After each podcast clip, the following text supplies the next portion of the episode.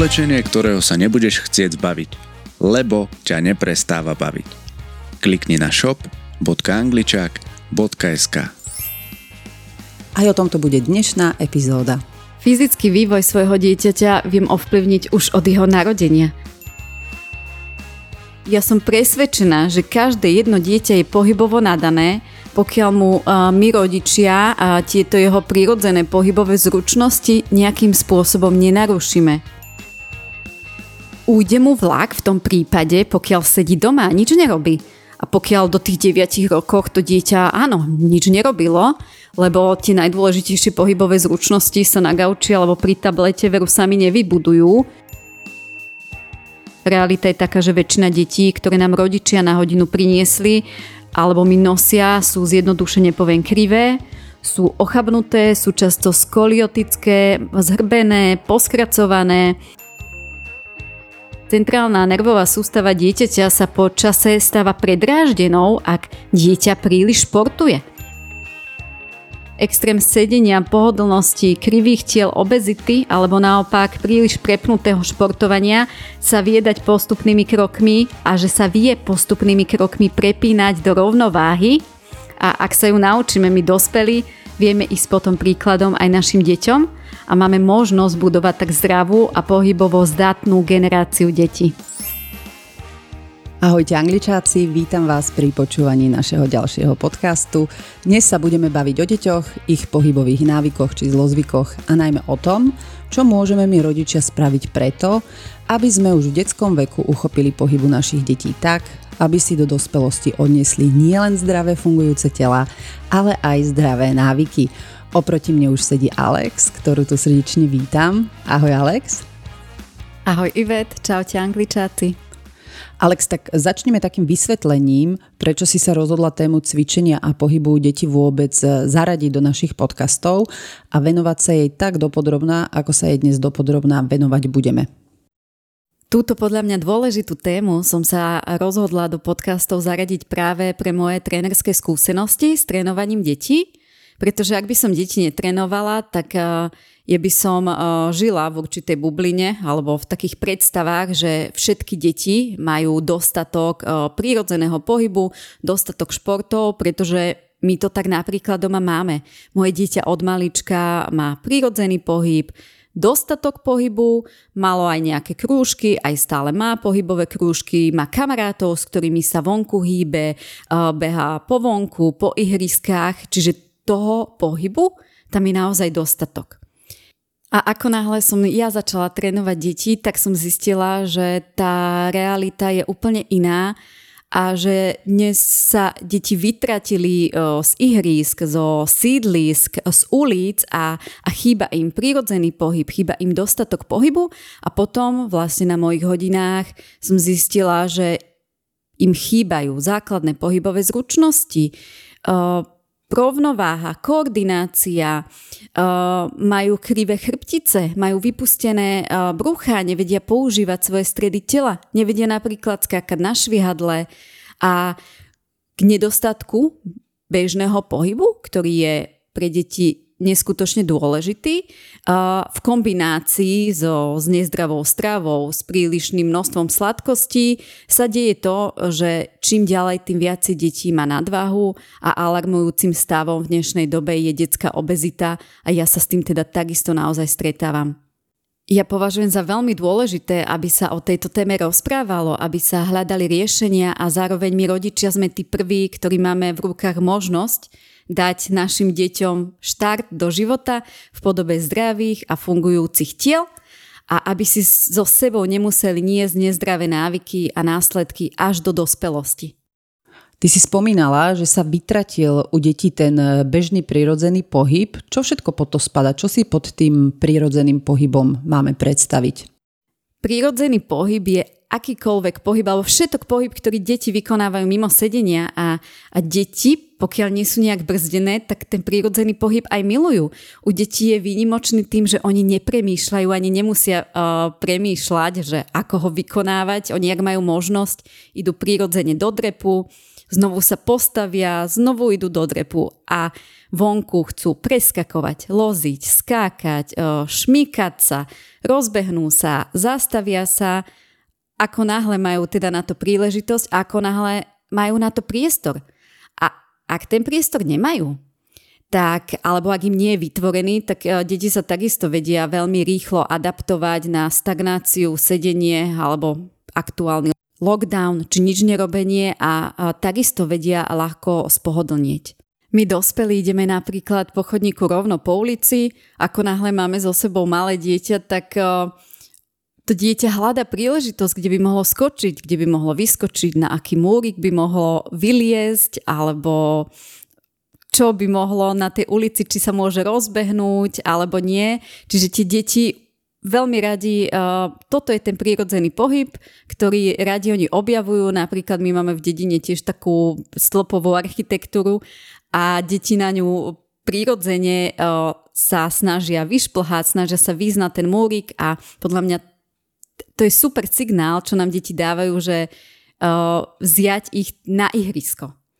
Čiže na jednej strane uh, je tu možno v dnešnej dobe veľa zastávaných ploch, možno nemá každý za domom les alebo pole, po uliciach síce chodí množstvo aut, na druhej strane preliesky, ktoré sú dnes postavené, sú podľa mňa pestrejšie, vylepšenejšie, poskytujú viacej vnemov deťom, dokonca sú dopadovo bezpečnejšie. Existuje množstvo detských kútikov, pohybových centier alebo pohybových krúžkov, čiže ja som presvedčená, že aj keď ten prírodzený pohyb deťom chýba, tak v dnešnej dobe sa dá vybrať a podporovať ten zdravý vývin našich detí a okrem vlastne týchto benefitov máme dnes aj možnosť získať nové informácie a prístup k informáciám, ktoré sme my napríklad, keď sme boli malí, tak naši rodičia ich nemali. Čiže u teba taká nejaká výhovorka v zmysle, my na to nemáme podmienky, my nemáme blízko les, my sa nemáme kde prejsť, moje dieťa tu nemá nejaké ihriska, tak e, toto u teba asi neobstojí.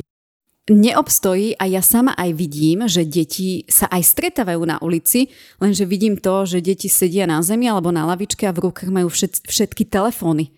Namiesto toho, aby sa naháňali, aby hrali tú schovku alebo e, vykonávali nejaký pohyb, tak e, v tomto je tá doba e, taká zradná a, a potom o, tí rodičia prinášajú tie deti ku mne na hodiny a ja vidím a, tie ich o, disbalancie na tele a následky toho, že napríklad o, nie len v škole sedia, že im v škole možno chýba telesná výchova, že možno v škole telesnú výchovu nenavštevujú, ale že keď už sú aj na čerstvom vzduchu, tak sú napríklad na tabletoch alebo telefónoch.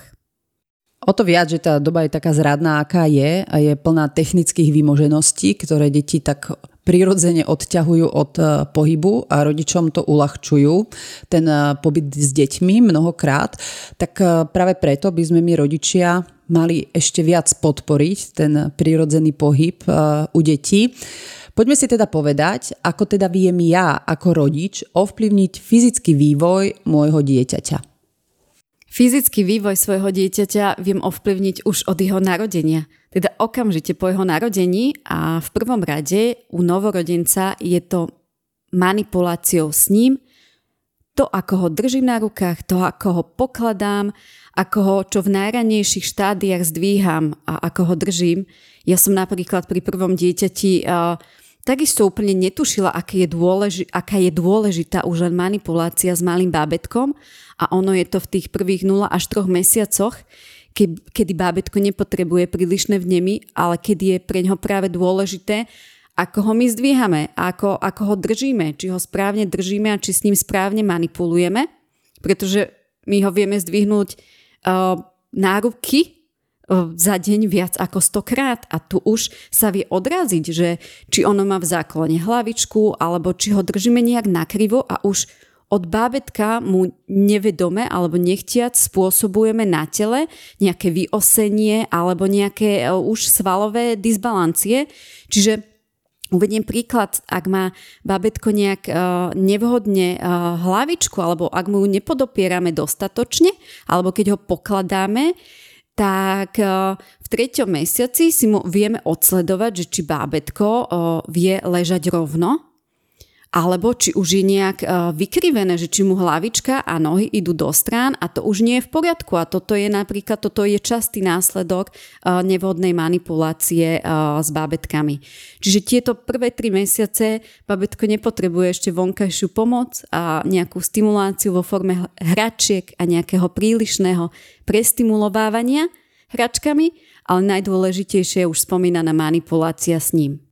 A potom nasleduje to druhé najdôležitejšie, ako viem fyzicky zdravý vývoj svojho dieťaťa ovplyvniť. A to je to, že mu do jeho prírodzeného pohybového vývoja umelo nezasahujem.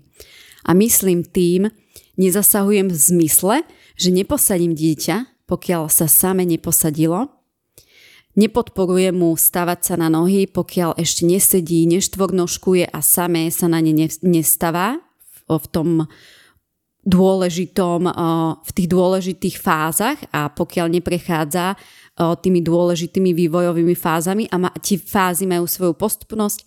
A na posadzovanie som špeciálne upozornila, alebo špeciálne upozorňujem, pretože množstvo rodičov aj v dnešnej dobe svoje bábetka umelo posadzuje, aj keď možno vie, že je to pre dieťa nezdravé a potom sa z toho následne aj tešia, že už mi bábetko alebo už mi dieťa sedí. Ono veľakrát práve pri tom sede je to e, vidno, že ten rodič začne veľakrát aj nevedome tomu bábetku pomáhať, napríklad už polohovaním v stoličke, ktoré ešte pre neho vhodné úplne nemusí byť. Mohla by si možno nejak ozrejmiť, že prečo je tak dôležité nechať bábetko vyvíjať sa prirodzene a nezasahovať mu umelo do jeho vývoja? Ja to poviem hneď na príklade že my dve napríklad e, spolu kočikujeme a ja ti poviem, že idem urobiť stojku. Hneď teraz, bez akýkoľvek prípravy, bez akýchkoľvek postupných krokov, mám oslabenú hornú časť tela, mám nespevnený stred tela, mám slabé ramena a tak náročný cvik, ako je stojka, tak ja chcem hneď. Najjednoduchšie povedané, ja som si práve zarobila na nejaké zranenie alebo úraz, napríklad ramien, zápesti alebo už spomínanej chrbtice. A hovorím o stojke práve preto, že je uh, fyzicky nielen náročná, ale je to aj dôležitá pozícia pre nás dospelých a takisto aj pre naše deti. A, ale tá stojka má svoje kroky a postupnosti, ako sa k nej dos- dopracovať. A takisto ako zvládnutiu vykonania zdravej a funkčnej stojky predchádza množstvo práve dôležitých XY krokov predtým, kým ja sa do tej stojky dostanem, kým ju dokážem fyzicky a svalovo vykonať, tak aj svalovo, pohybovo, nervový aparát malého bábetka potrebuje takisto XY krokov predtým, kým sa same posadí alebo kým same začne chodiť. Svaly bábetka sa totižto takisto potrebujú spevniť a post- postupne sa potrebujú zapojiť do svalových reťazcov, lebo bábetka ich tak napríklad zapojené nemajú. Čiže je veľmi dôležité, aby si bábetko prešlo všetkými vývojovými fázami a zručnosťami, aby ani jednu nevynechalo, pretože o, všetky fázy na seba nadvezujú z hľadiska zapojenia svalových reťazcov a z hľadiska mozgu bábetka. Ono je to prepojené a dnes sa to dá presne aj vyhľadať na internete približne v ktorých mesiacoch by čo dieťatko malo zvládnuť ako zručnosť. Samozrejme je to individuálne, no funguje tam rozmedzie cca dvoch mesiacov, kedy by bábetko daný pohyb malo zapojiť a ak sa mu to nedarí viac ako dva mesiace a napríklad e, sa stále nepretáča, tak vtedy je dôležité vyhľadať e, odbornú pomoc.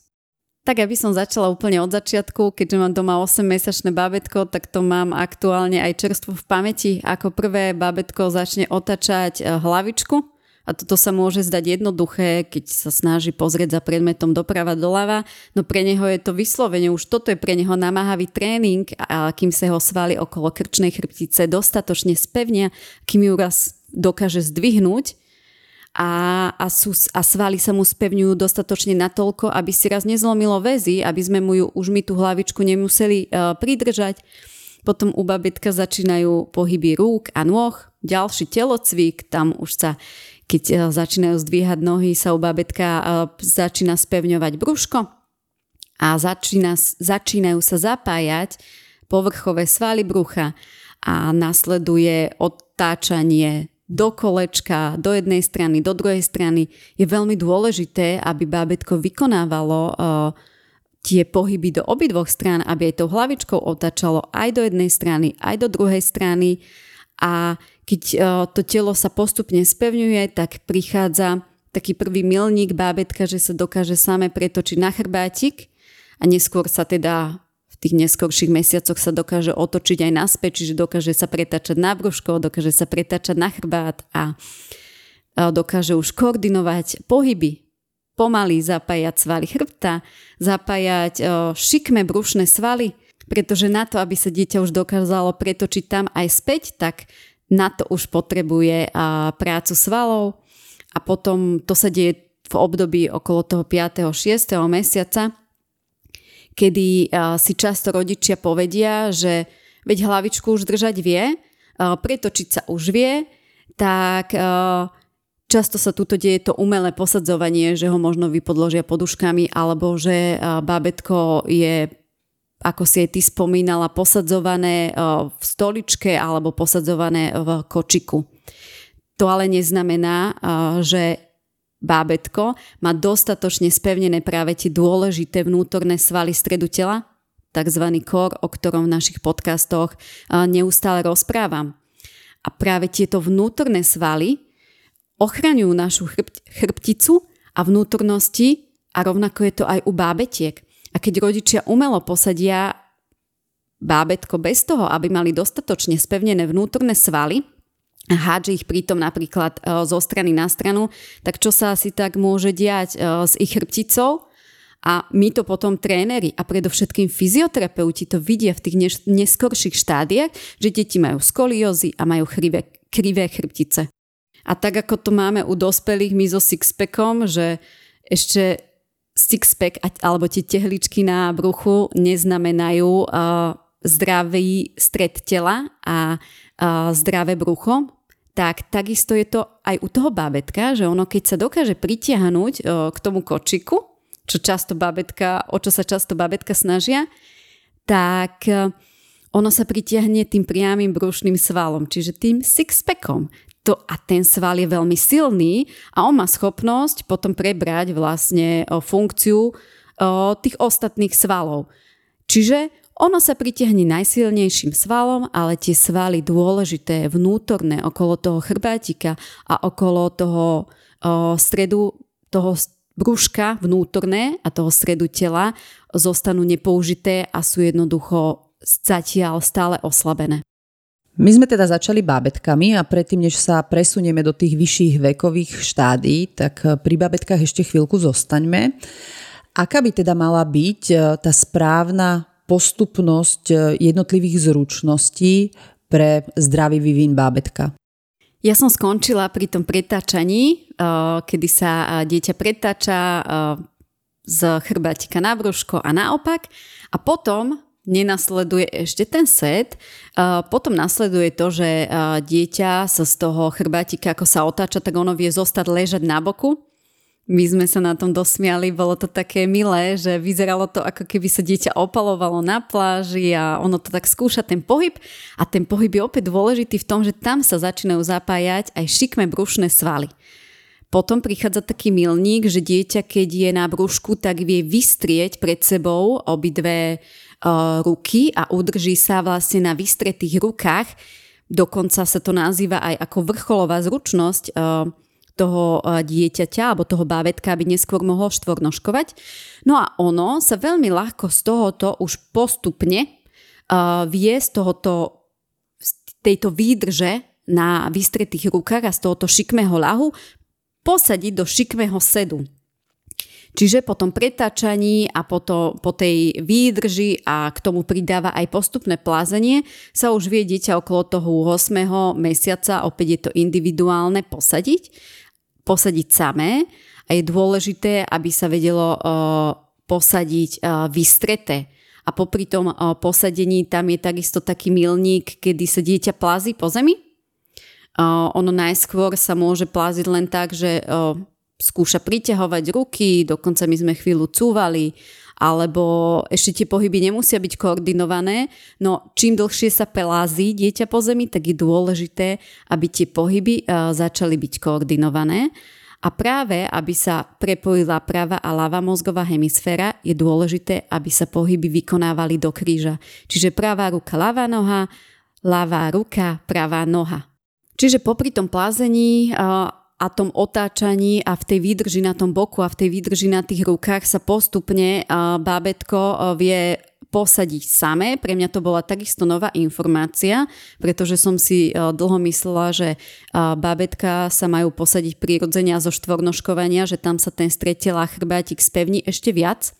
A ono práve z tohoto sedu, ktorý by mal byť vystretý, čo si treba všímať, že či bábetko nemá ochabnuté brúško a stred tela, že keď sa aj same posadí a pri tom sede sa ešte hrbí, tak vtedy to telíčko ešte nie je dostatočne spevnené a pokiaľ je, tak z tohoto sedenia bábetko vie začať štvornoškovať.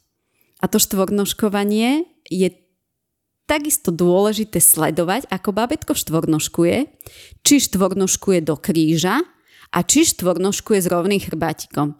Ja napríklad, keď trénujem dospelých, tak takisto im dávam tieto cviky, takisto im dávam skúšať štvornoškovať, či už po zemi alebo s kolenami nad zemou a odporúčam to, aby si to aj rodičia doma vyskúšali, ako sa štvornoškuje. A vtedy im poviem, že predstavte si, eh, že máte eh, na chrbáte eh, pohár s vodou a ten pohár sa nesmie vyliať, alebo dokonca ten pohár sa môže aj na ten chrbát použiť a tak si to prejsť.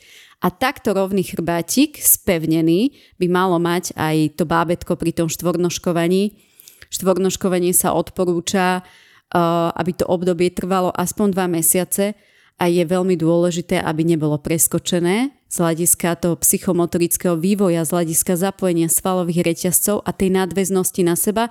A preto som toľko pri tom štvornožkovaní, pretože množstvo detí štvornožkovanie jednoducho vynechá a z nejakého plázenia prechádza rovno do stoja. Že sa popri nábytku snaží postaviť, alebo za nejakej dopomoci sa snaží stať a vynechá to dôležité štvornoškovanie.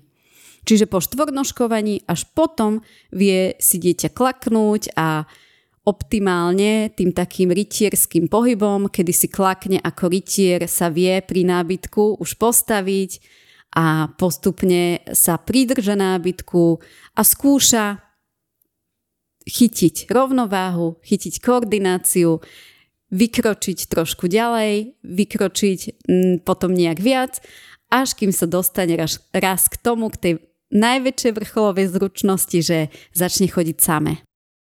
Ja tu doplním takú informáciu, ktorá vie byť zaujímavá pre rodičov, ktorí majú bábetka. Takisto bola zaujímavá pre mňa a dostala som sa k nej vlastne až keď sme mali problém. A ten problém bol, že Max nám nechcel veľmi držať hlavičku a Veľmi sa jedoval v tej štandardnej polohe, ako ti všetci povedia u lekára, dosť, mamička, dávajte ho na brúško a ono si tak bude trénovať hlavičku. A naozaj toto som videla, že ho to frustruje, jak bol na tom bruchu a nebavilo ho držať tú hlavičku, lebo vlastne na to ešte tú zručnosť nemal a tam sa to nejak celé zamotalo a v jednom momente som začala riešiť, že sa mi úplne nepozdáva, ako, ako ten jeho vývin vyzerá a dostala som sa na také školenie a teraz už uh, mám doma aj knihy, volá sa to uh, psychomotorický vývin dieťaťa, venuje sa tomu Eva Kiedroňová, je to Češka, vďaka ktorej úplne už len tie, tá základná zmena toho, že som ho absolútne prestala polohovať na brucho, čo je vlastne považované za zastaralú metódu a je to niečo, čo práve tak nemá byť a začali sme ho nosiť v tom klokankovaní, čiže ako keby prehodeného cez ruku, kde mu vlastne vyseli ruky, vyseli mu nohy. Za týždeň, to čo vlastne oni tak označili, že dva mesiace meška, tak za týždeň iba tým klokankovaním dohnal to, čo mu vlastne chýbalo. Ďalšia tá dôležitá vec, ktorú som tam vlastne zistila, bolo ako ho mám správne zdvíhať, kde som ho zdvíhala nie úplne zle, ale tiež nie úplne najlepšie. A tá Eva Kiedroňová má aj e-booky, ktoré e, si vlastne viete stiahnuť alebo zakúpiť cez internet a má ich urobené vynikajúco. Má tam nafotenú polohu, kde vlastne je to ukázané zle, je tam taký červený kríž prečiarknuté, že takto nie a je tam fotka toho, ako to dieťa otáčať, nosiť, ako s ním manipulovať správne. A toto je taká obrovská pomoc pre rodičov, že keby napríklad ja o tomto viem ešte pred pôrodom, tak už iba si to blbú vzorne kúpim a idem podľa mesiacov a pozerám sa, ako to robiť a ako to nerobiť. Čiže veľmi dávam do pozornosti pani Evu Kiedroňovú s tou je technikou psychomotorického vývinu detí, ktorú si viete nájsť na internete. Naozaj je to skvelá pomôcka, ako to robiť správne a ako podporiť ten psychomotorický vývin dieťaťa tak, aby bol zdravý. No a ďalšou skvelou pomôckou je metóda BHRG. Ide o taký screeningovo-intervenčný model pre deti do 11 rokov a on je zameraný na odhalenie vývinových odchylok a nastavenie stimulačnej senzomotorickej e, terapie alebo nejakých cvičení. To, to sú cvičenia, ktoré e, robia deti doma, ktoré robia s rodičmi, tak aby sa vystimulovalo to, čo vystimulované nebolo. Ja to poviem na príklade, kde Max sa začal plaziť a on sa začal plaziť zle. On sa začal plaziť ako zranený vojak. To znamená, že jedna ruka s nohou išli do kríža a druhá no- ruka vykonávala ten krížový pohyb, ale noha nie, tá stála bola rovno. A ja som vlastne videla, že tu je problém, že tam sa mu v tom mozgu niečo neprepojilo.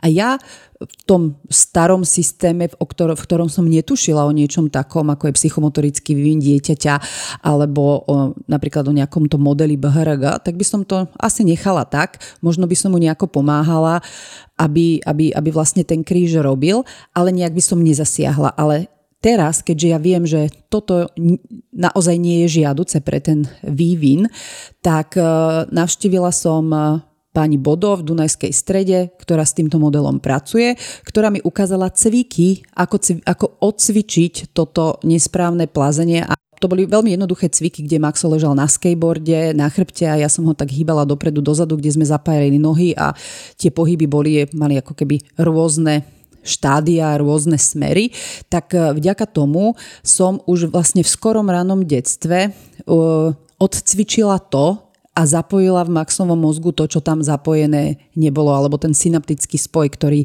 tam nenastal.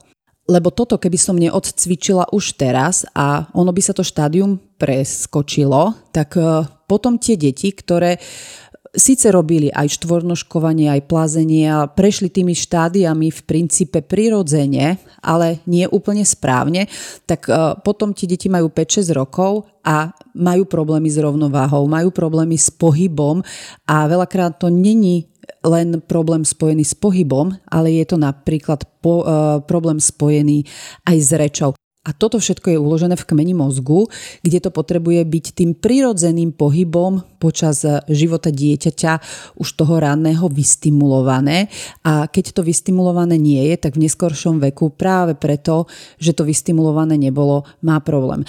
Takže ono naozaj, to BHRG sa dá cvičiť už s deťmi od troch mesiacov a netreba čakať, kým to dieťa pôjde do školy a bude mať problémy s pozornosťou, s čítaním alebo s písaním. Ale je veľmi dôležité sledovať už všetky tie vývinové štádia, či nastávajú a zároveň, či nastávajú správne. Toto považujem za veľmi dôležité informácie a ja keď som spomínala, že umelo uh, nepomáhať, tak to bolo umelo, že my uh, sa nesnažíme ako rodičia predbehnúť tieto vývojové štádia, ktoré sú veľmi dôležité. Zároveň napomáhať v zmysle, že keď vidím, uh, že dieťa napríklad, ja to poviem na našom príklade, že my sme mali, že to by sa pretačal viac do jednej strany a vedel sa pretočiť aj naľavo, ale on má tú prioritnú pravú stranu. Čiže ja som mu napomáhala v tom, aby E, či už stimuláciou hračkami, alebo som mu aj napomáhala, aby sa v podobnej miere pretáčal aj na ľavú stranu. A potom e, to isté sa udialo aj u nás e, pri plázení a ja som vďaka tebe vedela, že ja mu mám dopomôcť a on tým, že tú ľavú nohu tiež ťahal za sebou, tak ja som mu ju tam jednoducho napomáhala, to kolienko som mu prikrčala pri tom plázení aby uh, si uvedomil, že aj to treba zapájať a on, ho, on to nádherne zapojil. Čiže teraz mám doma uh, uh, bábetko, ktoré sa plází uh, do kríža, uh, ruka, noha a, a má to zapojené, pretože množstvo, mnoho detí toto, to, ten, tieto pohyby uh, nemusí vykonávať správne. No a pred dnešným podcastom zazvonil kuriér a priniesol koberec, ktorý som objednala, pretože ono sa stáva, že na tých podlahách sa deti veľmi e, ľahko a radi plazia, lenže na tých podlahách sa im to šmíka. A k tomu, aby dieťa e, začalo ten dôležitý uh, pohyb štvornožkovania. Spomínam koberec, ktorý som aj ja objednala, aby sa na tom koberci dokázal zaprieť a aby na tom ten koberec napomáha tomu bábetku, aby sa dalo na štyri a aby štvornožkovalo. A ja ešte k tomu dodám to, že tie vývinové štádia idú veľmi rýchlo a napríklad ja keď som začala cvičiť s tým Maxom to plazenie, tak ono do týždňa bolo po plazení. A ja vlastne dodnes neviem, či som to plazenie odcvičila alebo neodcvičila, lebo on začal štvornoškovať a už sa plaziť nechcel. A štvornoškovať začal tiež zle, že mali jednu nohu hore, ako keby to koleno zdvihnuté už do toho stoja a jedno koleno na zemi a vlastne v tejto polohe štvornoškoval, ale tam už som vedela, čo mám robiť, tam už som ho začala opravovať, dala, dávala mu koleno na zem a štvornožku je super, krá, robí krásny kríž, čiže viem, že štvornoškovanie dobehol alebo zapojil v rámci toho vývinového štádia. A napriek tomu, že som ja cvičila to plazenie, tak e, tým, že to vývinové štádium už skončilo a nastalo ďalšie, tak ja neviem, či prišlo už k tomu zapojeniu tej nervovej dráhy a to plazenie bolo vlastne pochopené v tom kmeni mozgu. Čiže ja napríklad viem, že keď už Maxo bude starší a prejde všetkými tými vývinovými štádiami, tak ja mu poviem, že Maxo poď sa plaziť a budem kontrolovať, ako sa plazí. A ja buď uvidím, že sa plazí do kríža, že sa plazí dobre, alebo uvidím, že sa neplazí dobre, tak už znova pôjdem na to BHRG a znova budem chcieť nejaké cviky alebo nejaký program, kde vlastne dobehne to, to obdobie, ktoré vlastne neprebehlo tak, ako malo v rámci toho vývinového štádia. Ale je to super v tom, že o tom viem, že to mám v hlave ako taký otáznik, že viem, že to mám skontrolovať a zároveň viem, že ak by to aj OK nebolo, tak ja nebudem čakať až do toho nejakého problému, ktorý sa prejaví v škole, ale hneď ako Maxo bude schopný sa na inštrukciu začať plaziť, že mi bude rozumieť, že choď sa plaziť a plaziť sa začne, tak to odkontrolujem. A keby to aj OK nebolo, nič sa nedeje. Ja viem, že existuje nejaké BHRG, kde dostanem cviky, ako vlastne tento problém odstrániť to, ako dieťa prechádza týmito štádiami, je nielen dôležité z hľadiska toho fyzického vývoja a toho svalového aparátu, ale práve aj veľmi dôležité v ostatných oblastiach, to ako sa mu v neskôrších štádiách vyvinie reč, ako bude v škole vnímať, ako bude písať, e, čítať a, a tak ďalej, to ako sa mu e, vyvinú e, ďalšie dôležité zručnosti, nie len tie pohybové. No my už sme to v nejakej miere spomínali, že to, že nezasahujem, neznamená, že ho nejako neopravujem, neupravujem alebo mu nejako nedopomáham. Keď ten vývin nejde tak, ako by mal ísť, tak poďme si možno povedať, ako to vyzerá, ako ho ja môžem nejako podporiť na tej jeho vývinovej ceste. Áno, ten prvý uh, bod bol, že opravujem bábetko, ak niečo nevykonáva správne. Ďalší dôležitý je odpútavam pozornosť od pozícií, alebo ho dávam preč z tých pozícií, do ktorých sa môže dostať dopom- s dopomocou, že sa priťahuje do toho sedu v kočiku, alebo sa vstáva popri nábytku v tých skorých štádiách. A ako tretie, vie mu aktívne dávať impulzy a podnety vo forme hračiek, aby sa učilo sledovať priestor, vnímať podnety, malo chuť sa za nimi vydať tým plázením, tým štvornoškovaním a zasa uh, nedáva mu tie podnety nejak prehnanie, aby bábetko už od malička nebolo nejak v neustalom strehu a nejak prestimulovávané. A čo také plávanie? Ja osobne mám veľmi dobrú skúsenosť práve s plávaním. Vieme, že bábetka môžu začať plávať už od 4 mesiacov. Je to z tvojho pohľadu aktivita vhodná na podporu toho psychomotorického vývinu u bábetiek, o ktorom sa bavíme? Ak by bolo na mne, tak ja by som plávanie odporučila každému bábetku. My sme s prvým takisto naštevovali detské plávanie, bábetkovské plávanie od 4. mesiaca mám s tým výbornú skúsenosť, pri druhom teraz až kvôli dobe od 7. mesiaca. No a plávanie je výborné v tom, že napomáha svalovému vývoju vonkajšou pomocou, čiže my napomáhame tomu bábetku a jeho svalovému vývoju a aktivitami vlastne vo vode. Dieťa je prirodzene vo vodnom prostredí, ktoré pozná z brúška, je v úzkom kontakte s mamou, zároveň už vníma aj iné detičky, iných, iných rodičov. No a pre ten svalový aparát je najdôležitejšie, že to bábetko a tie svaly dieťaťa sú nútené prekonávať odpor vody. Čiže už len malé bábo, keď ja ho držím pod pazuškami a krúžim s ním vo vode ležaté osmičky, tak chrbátik sa spevňuje odporom vody a takisto brušné svalstvo a stred tela sa veľmi rýchlo takisto vo vode začne zapájať. Ja to vidím, videla som to aj pri prvom bábetku, pri mojom dieťaťu, dieťati prvom. Vidím to takisto teraz pri tobím, ako, ako spevnel len po prvom mesiaci plávania. Postupne to bábetko vo vode pripája nohy, snaží sa potom ručičkami chytať rôzne loptičky, hračky a pohyby postupne skoordinovať a zapája tak tel- celé telo, ktoré sa v tej vode spevňuje. Čiže ak je v rodine možnosť navštevovať so svojím bábetkom detské plávanie, tak je to jedno z mojich hlavných odporúčaní, ako dať dieťaťu fyzicky aktívny a zdravý štart do života už od tak skorého veku. Je možné, že nie všetci rodičia majú e, prístup práve k plávaniu. Existujú možno nejaké cvičenia, ktorým by sa mohli rodičia so svojím babetkom venovať? Áno, existuje množstvo iných kurzov aj pre tie najmenšie bábetka. Od 3. 4. mesiaca ich často vedú fyzioterapeuti a v neskorších štádiách špecializovaní tréneri. Známy kurz dnes už po celom Slovensku sa volá Baby Balance, kde sa takisto hrou, jemnými cvičeniami s bábetkami podporuje ten ich prirodzený vývin a v neskorších štádiách už formou hravých impulzov sa zasa podporuje len ten ich uh, motorický a psychomotorický vývoj.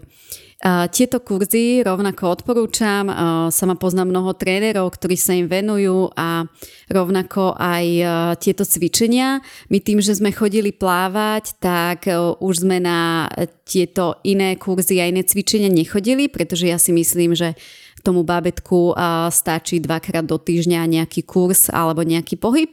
A ak nemajú rodičia prístup ani k takýmto možnostiam, tak dneska existuje mnoho kníh, takisto DVDčka, alebo sa dajú vyhľadať rôzne online programy na internete. Ja mám doma knihu, ako zabaviť bábetko od narodenia až až po 2 či 3 roky sa mi zdá. Je to výborná kniha, kde si rodič vie pozrieť, čo v danom mesiaci, ako môže to bábetko, ako sa s ním môže hrať a cvičiť aj v pohodlí domova. A ešte niečo, čo sme k babetkám nespomenuli, čo ešte je dôležité, aby rodičia vedeli alebo nejak brali na zreteľ? Tam už len ako náhle babetka začnú chodiť samé, tak uh, snažím sa podporovať ich chodenie, aktívne chodenie, uh, postupne uh, zvyšovať prechádzky na čerstvom vzduchu, kúsok chôdze, kúsok kočika a odporúčam snažiť sa predlžovať s deťmi potom už pohyb na čerstvom vzduchu. A čo také ihrisko? Je vhodné s babetkom už chodiť aj na ihrisko, respektíve od akého veku je fajn to bábo alebo batola vziať práve na to detské ihrisko, kde sú preliesky? Ja sa na to veľmi, veľmi teším. Ak mi môj to by začne chodiť, tak vtedy ho vezmem na ihrisko ono je to okolo toho roku a pol, keď už e, to dieťa e, vie chodiť samostatne, už má zapojenú tú koordináciu, hlavne tú dôležitú rovnováhu. A, a ten jeho e, pohyb v priestore je prirodzený a nepadá, tak odporúčam vtedy začať navštevovať detské ihriska, aktívne tráviť čas s našimi najmenšími a vziať ich na ihrisko a pozorovať a vtedy nechať ich skúšať. Samozrejme byť prítomný, ak dieťa potrebuje pomoc, no toto ihrisko je taký ďalší milník v, tých, v tom pohybovom vývoji dieťaťa, že je dôležité nechať ho, nech skúša preliesť, podliesť, vyliesť šmiknúť sa, alebo len zo začiatku len skúša sa nejak vytiahnuť na tú šmiklávku a neskôr vyskočiť, zoskočiť, napodobniť, zavesiť a, a, alebo len sa hrať keď to dieťa začalo chodiť len sa hrať s kamienkami a trénuje si napríklad okrem hrubej motoriky, teda aj tú jemnú.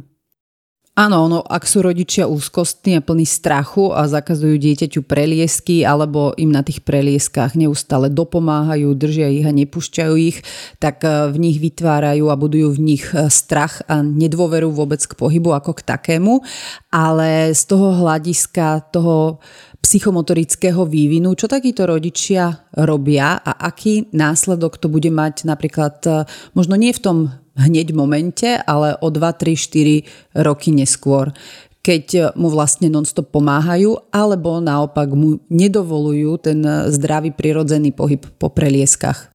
No ono práve v tomto štádiu sa uh, môže stať, že rodič uh, brzdí alebo úplne zabrzdí ten motorický a fyzický vývoj dieťaťa, pretože keď mu pomáha alebo mu ten pohyb nedovolí, tak to dieťa ho potom prirodzene nerozvíja a, a stráca. Vie stratiť rovnováhu, vie stratiť koordinačné pohyby. A napríklad, keď rodičia tlačia alebo vytlačia hore dieťa na zadok, lebo vedie to nebezpečné ísť hore po šmiklavke po rebríku, tak dieťa stratí schopnosť sa naučiť ísť hore opäť do kríža ruka, noha. A takisto ísť, po, ísť aj do tej výšky, potom sa môže stať, že príde na základnú školu, čiže dieťa uh, okrem toho, že teda nemusí mať, uh, alebo mu tie pohyby uh, brzdíme, alebo mu ten vývoj brzdíme, tak jednoducho prestane používať tie dôležité svalové reťazce a prestanú sa na tele zapájať. A potom sa stáva, my to vidíme na hodinách, že deti nevedia udržiať rovnováhu, nevedia striedať ruky, nohy, nevedia sa napríklad udržia, udržať e, na jednej nohe, nevedia balancovať a tak ďalej. A takým e, strašiakom mnohých rodičov veľakrát bývajú aj schody. Ako sa pozeráš na schody z hľadiska toho vývinu pohybového aparátu u detí ty? Schody sú výborné pre pohybový uh, vývoj našich detí. Ja dám taký príklad, mne sa veľmi páčilo, keď som bola u vás a Max sa naučil chodiť a vy máte doma teda síce len dva schody a samozrejme jeho prírodzene lákalo, ako deti láka ísť hore a dolu po tých schodoch a ty si len pri ňom sedela a sledovala si ho a nechala si ho. A on sa mohol tak pohybovo, koordinačne, hlavovo a motoricky rozvíjať a poradil si sám, a aby, aby vôbec prišiel na to sám a on na to aj prišiel, ako má po nich vyliesť a následne zliesť. A mne sa veľmi páčilo, že uh, ty si tým, že si bola len prítomná, tak keby čokoľvek, áno, videla si, že keby hrozil pád, alebo keď aj išiel hroziť pád, ty si ho len nasmerovala, ako by to mohol zvládnuť, čo bolo super. A, a on to potom aj zvládol, čiže nebolo im schody zakazované, a, a, a mohol si ten pohyb natrénovať a prirodzene ho zapojiť aj a naučiť sa ho. No a keď sme pri tých schodoch, tak uh, tí, čo bývajú v bytovke, majú podľa mňa obrovskú výhodu a síce možno nemajú benefit uh, zo zahrady, ale práve môžete mať uh, benefit zo schodov. A smerujem tým k tomu, že už keď sa dieťa naučí chodiť, tak vy s ním môžete e, ísť pár schodov, možno to trvá dlho, no deti milujú loziť po schodoch, fascinuje ich to, oni chcú skúšať, chcú prekonávať, chcú objavovať, čiže ak aj máte v bytovke výťah, tak odporúčam výjsť po výťahu, napríklad keď bývate na 5. poschodí, vyjdete po výťahu len na 4. a zvyšok s tým dieťaťom výsť po schodoch. A ako náhle je to dieťa staršie a so zvyšovaním sa jeho veku a zručnosti viete vy znižovať vlastne čísla na poschodia na výťahu.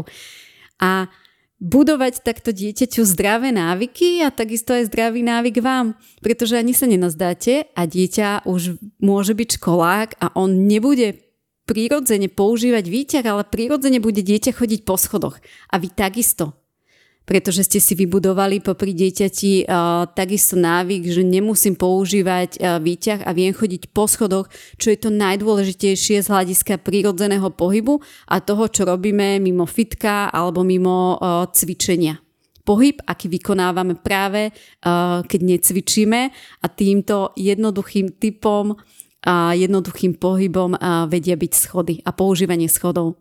Ja ako dieťa, spomeniem moje zážitky, my sme teda bývali na, na druhom poschodí, mali sme len pár schodov, ja som zasa milovala chodiť dole po schodoch a, a spúšťať sa dolu na takej tyči a robili sme to asi všetky deti a to už som prirodzene cvičila a zapájala úchop, zapájala ramena, chrbát, ani som o tom ešte netušila.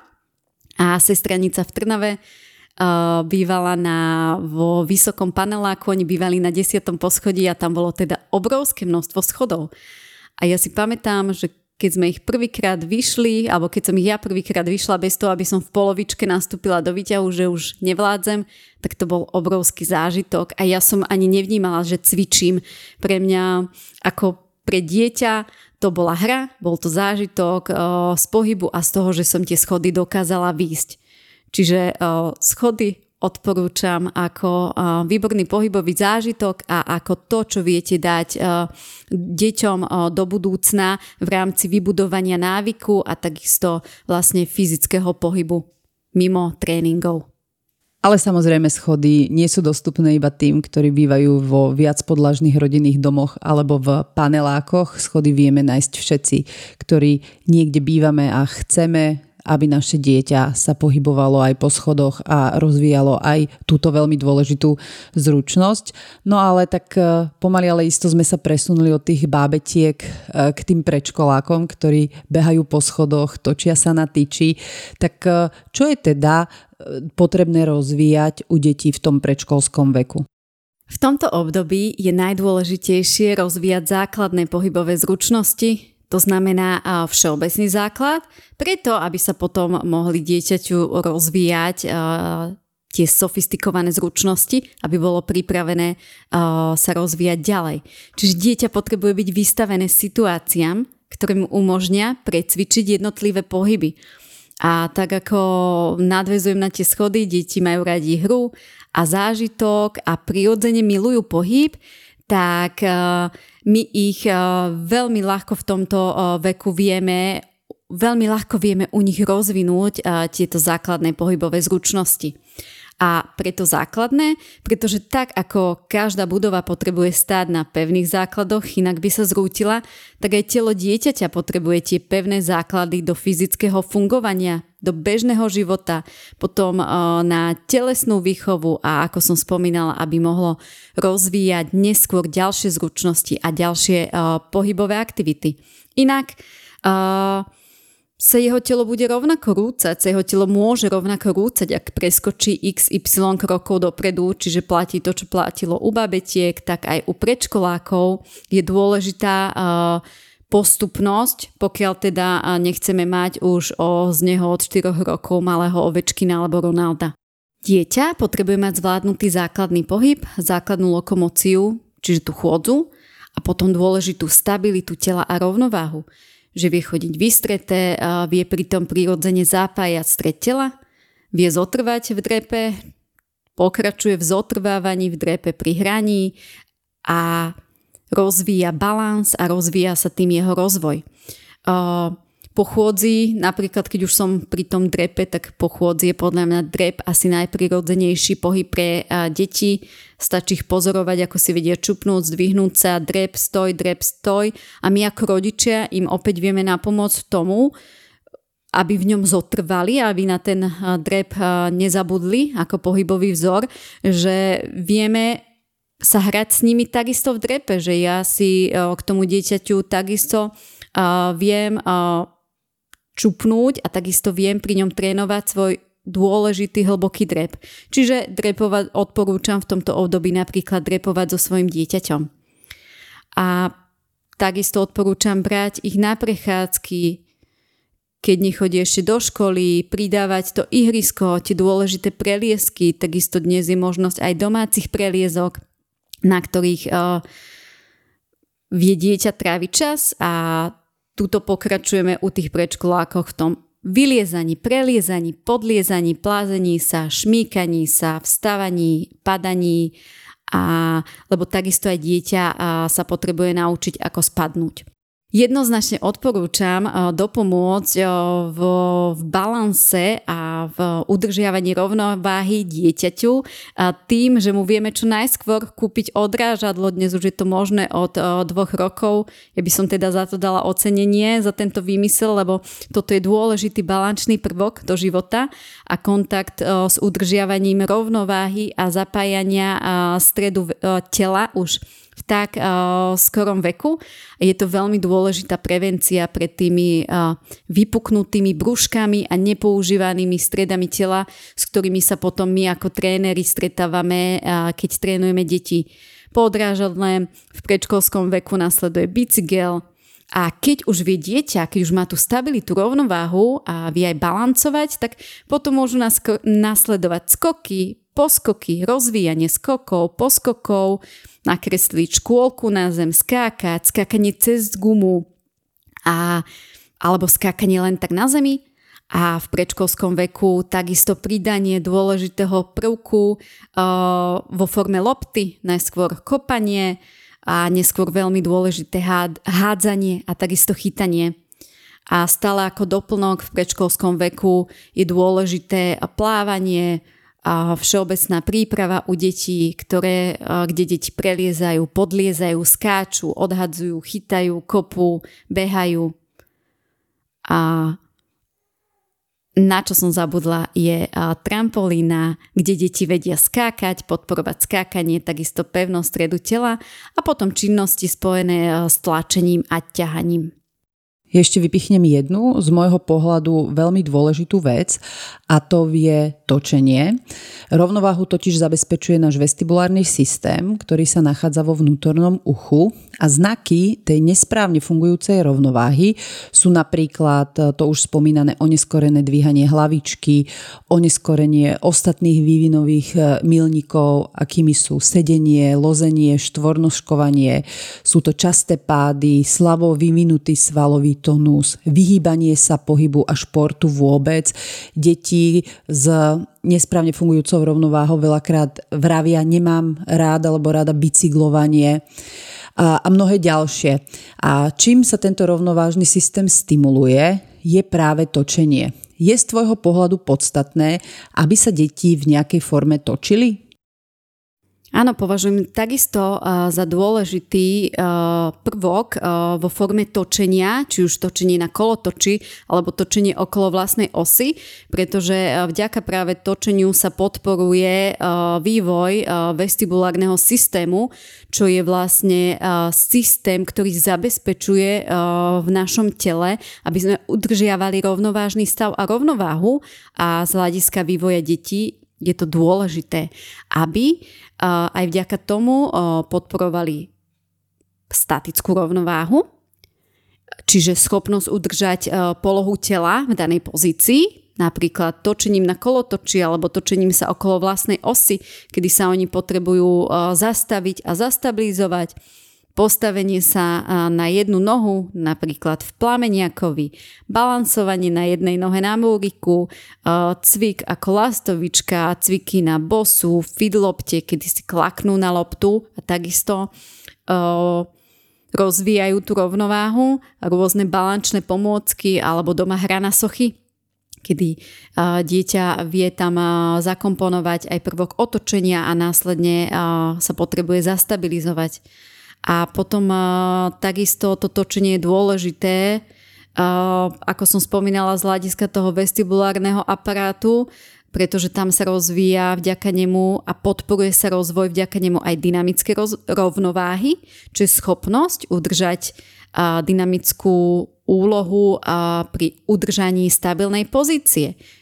Čiže sem patrí kolobežkovanie, a, spomínané odrážadla, skakanie na trampolíne, bicyklovanie sa, chôdza po zvýšenom múriku, lávici nejakej alebo uh, chôdza po slekline.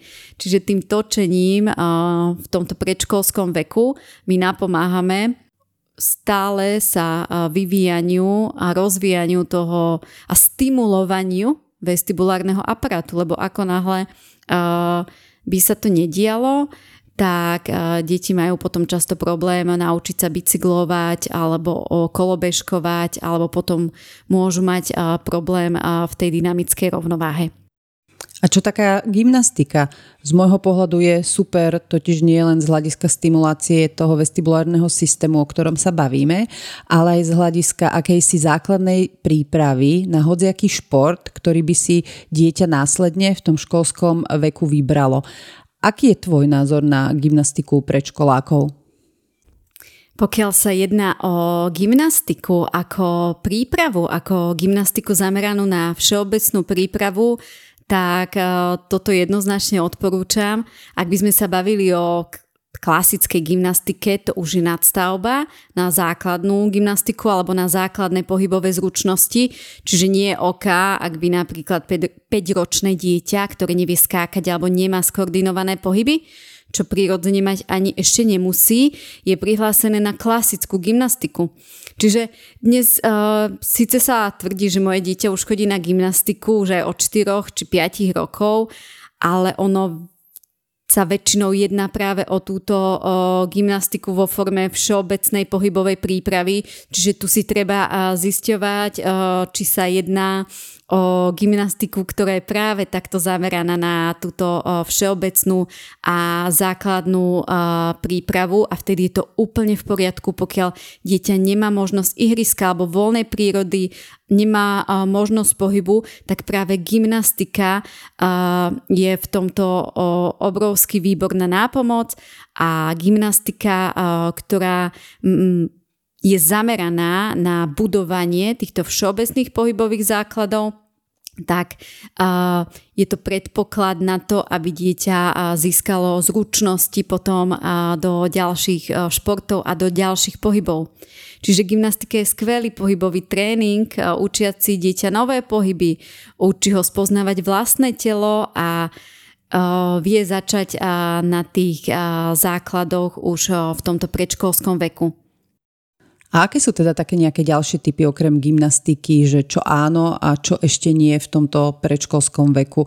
Lebo napríklad ja keď som žila v Holandsku, tak tam všetky deti v tomto veku chodili buď na judo, a to aj chlapci a dievčatá, alebo dievčatá, ak nechodili na judo, tak chodili a na balet a judo a balet sa vnímali ako nejaké také pohybové aktivity, ktoré ich pripravujú na ten ďalší život, ktoré sú pre ne nesmierne dôležité v tomto predškolskom veku. Aké sú také tvoje ďalšie typy, že čo áno, alebo čo ešte vôbec nie? Ja dnes už rozumiem, že prečo aj to judo, aj ten balet uh, tam bol tak podporovaný, pretože áno, aj, aj judo je výborné od tých 4 rokov v rámci rozvoja práve tej statickej a dynamickej koordinácie a podporovania toho vestibulárneho systému a takisto budovania základných zručností. A zase dievčata na balete to isté. Učia sa udržiavať vlastne statickú rovnováhu a, a potom uh, tým, eh, tým pohybom, eh, dynamickú koordináciu. A tanečná, eh, kde sa učia základné pohybové prvky, určite áno, takisto plávanie, ako sme spomínali, od toho babetka až cez, cez predškolský vek, áno. Čo ja by som teda rodičom neodporúčala, aby napríklad vo veku od 4 rokov dali dieťa na nejakú jednostrannú špecializáciu, kam patrí futbal, Sice ten nie je úplne jednostranne zameraný a tam sa posunula hranica výberu na predškolákov aj vďaka tomu, že dnes sa už deti málo hlásia na tieto športy, kedy si vlastne sa na futbal prihlasovali deti až od tých 6 rokov, až už keď chodili na tú základnú školu. Dnes už je to trochu skôr, ale taký hokej a tenis to sú jednostranne zamerané špecializácie, ja síce nie som trénerský špecialista nie na jeden z uvedených športov, aj keď ich mám veľmi rada, no nemyslím si, že by sa dieťa vo veku 3-4 rokov už chcelo stať hokejistom a fyzioterapeuti by e, v tomto prípade vedeli hodiny rozprávať o detských disbalanciách, ktoré v príliš skorom veku začali nejak v špecializovanom športe, a najmä v hokeji, kde je telo jednostranne e, zamerané a jednostranne presilované. Tam potrebuje kompenzačné tréningy v tak mladom veku a pokiaľ ešte teda nemá vybudované tie základy. Čiže ak dieťa nemá základnú stabilitu a koordinačné schopnosti plus silu, tak v tak mladom veku si zarába uh, akurát tak na zranenie, či už školskom, pubertálnom alebo dokonca uh, v dospelom veku. A čo to teda znamená pre dieťa, ktoré dajú rodičia na takýto úzko špecializovaný šport už v predškolskom ročníku? Ty si spomínala e, svalové disbalancie, ktoré si tým deti vyrábajú, ak popri tom nemajú nejaké kompenzačné cvičenia. Je ešte nejaký iný aspekt, možno iný uhol pohľadu, z ktorého to nie je OK? Ono môže sa stať to, že dieťa to nebude vedieť fyzicky uchopiť, a nemusí byť pohybovo zdatné v zmysle, že mu chýbajú práve tie dôležité základy, ktoré mal mať vybudované. A namiesto radosti z hry, ktoré je v tomto období najdôležitejšia, ho krúžok baviť nemusí a môže si takto znechutiť chuť práve k športu a k akémukoľvek inému prírodzenému pohybu, pretože uh, na oko sa potom deti môžu vyhovárať, že mne to nejde, ja som drevo, ja to neviem a pritom uh, pod tým uh, môžu cítiť práve tú frustráciu z toho, že to pohybovo uh, nejak nezvládli a potom ja teda často počúvam zo strany rodičov, on na to nemá talent a on nie je pohybovo nadaný a, a on to jedno, jemu to jednoducho nejde. A ja by som v tejto chvíli rada vypustila do sveta uh, nový vzorec. Ja som presvedčená, že každé jedno dieťa je pohybovo nadané, pokiaľ mu uh, my rodičia uh, tieto jeho prírodzené pohybové zručnosti nejakým spôsobom nenarušíme. Či už vedome alebo nevedome, a či už v tom najranejšom bábetkovskom veku, ako som na začiatku spomínala, alebo aj v tomto predškolskom. No a ja by som dodala, nie len, že nenarušíme, ale im ani ten prirodzený pohyb neblokujeme nejakými našimi strachmi a úzkosťami, e, čo v tom klasickom bežnom živote vyzerá tak, e, nelez tam vysoko, dávaj si pozor, poď dole, nerob toto, nerob hento, nelez na ten strom. Tak e, toto je tiež jedna z vecí, kde my vieme vybudovať vo vlastných deťoch nejaký taký podvedomý odpor k športu alebo taký nezáujem o šport, lebo keď majú rodičia úzkosť a strach, primárne keď má mama úzkosť a strach, tak e, potom to nemôže to dieťa neskopírovať. A nie nadarmo sa odporúča, že na detské ihriská by nemali s deťmi chodiť mami, ale otcovia, lebo otcovia sú tí, ktorí uh, túto úzkosť a ten strach nemajú až tak uh, extrémne v mnohých prípadoch vybudovaný ako práve mami. Áno, ja s tebou úplne súhlasím, že buď sú e, deti tlačené do niečoho, čo e, na čo ešte nie sú fyzicky zručné, alebo potom, aj keby chceli, tak e, sú práve možno brzdení týmito strachmi. A ja ešte počúvam často, že on to má zdedené, on to má po mne, ani ja nie som pohybovo nadaná. A podľa mňa, ako už máme možnosť vedieť práve z tvojich podcastov, ja to vidím ako jednošipkové nastavenie rodičov. Namiesto videnia aj iných možností, ako by sa dieťa mohlo hýbať, tak v nejakom veku boli takto stopnuté a zaškatulkované do krabičky s nálepkou my v rodine nie sme pohybovo nadaní alebo zdatní. No a ono ešte veľakrát to tí rodičia, som to tiež zažila mnohokrát akože naživo, že tí rodičia to povedia ešte ako keby len takú vtipnú poznávku, že ježiš, však ty si taká negramotná ako ja, tebe tento šport nepôjde, ty si také nemehlo ako ja. A to je len taká akože šplechnutá poznávka do vzduchu, ktorá má dĺžku trvania vetu možno dve, ale práve tieto na oko nevinné vety vedia tak navzorcovať deti, že ten výsledok eh, je buď ten, že idú do toho extrémneho, ja ti dokážem a vtedy prepínajú už v mladom veku do výkonu, lebo potrebujú rodičovi dokázať, že na to majú, alebo naopak, že sa úplne opustia a povedia si, však ja som ako mama, ja to neviem, ja to mám po mame. Ale tak posuňme to zase o kúsok ďalej. Mňa ešte zaujíma, či máš možno nejaké typy, ako sa v tomto predškolskom veku môžu deti hrať s rodičmi, s kamošmi, so súrodencami, ako môžu tou hrou uh, podporovať ten prírodzený vývin. Ja mám niekoľko typov práve a odporúčaní na, na množstvo uh, hier a odporúčam, aby si uh, rodičia vzali papier a zapísali si, čo ich zaujíma, aby to vedeli doma použiť uh, so svojimi deťmi. Okrem známej schovávačky, ktorú určite odporúčam, je najznamejšia hra, ktorú deti milujú a volá sa Zem je láva.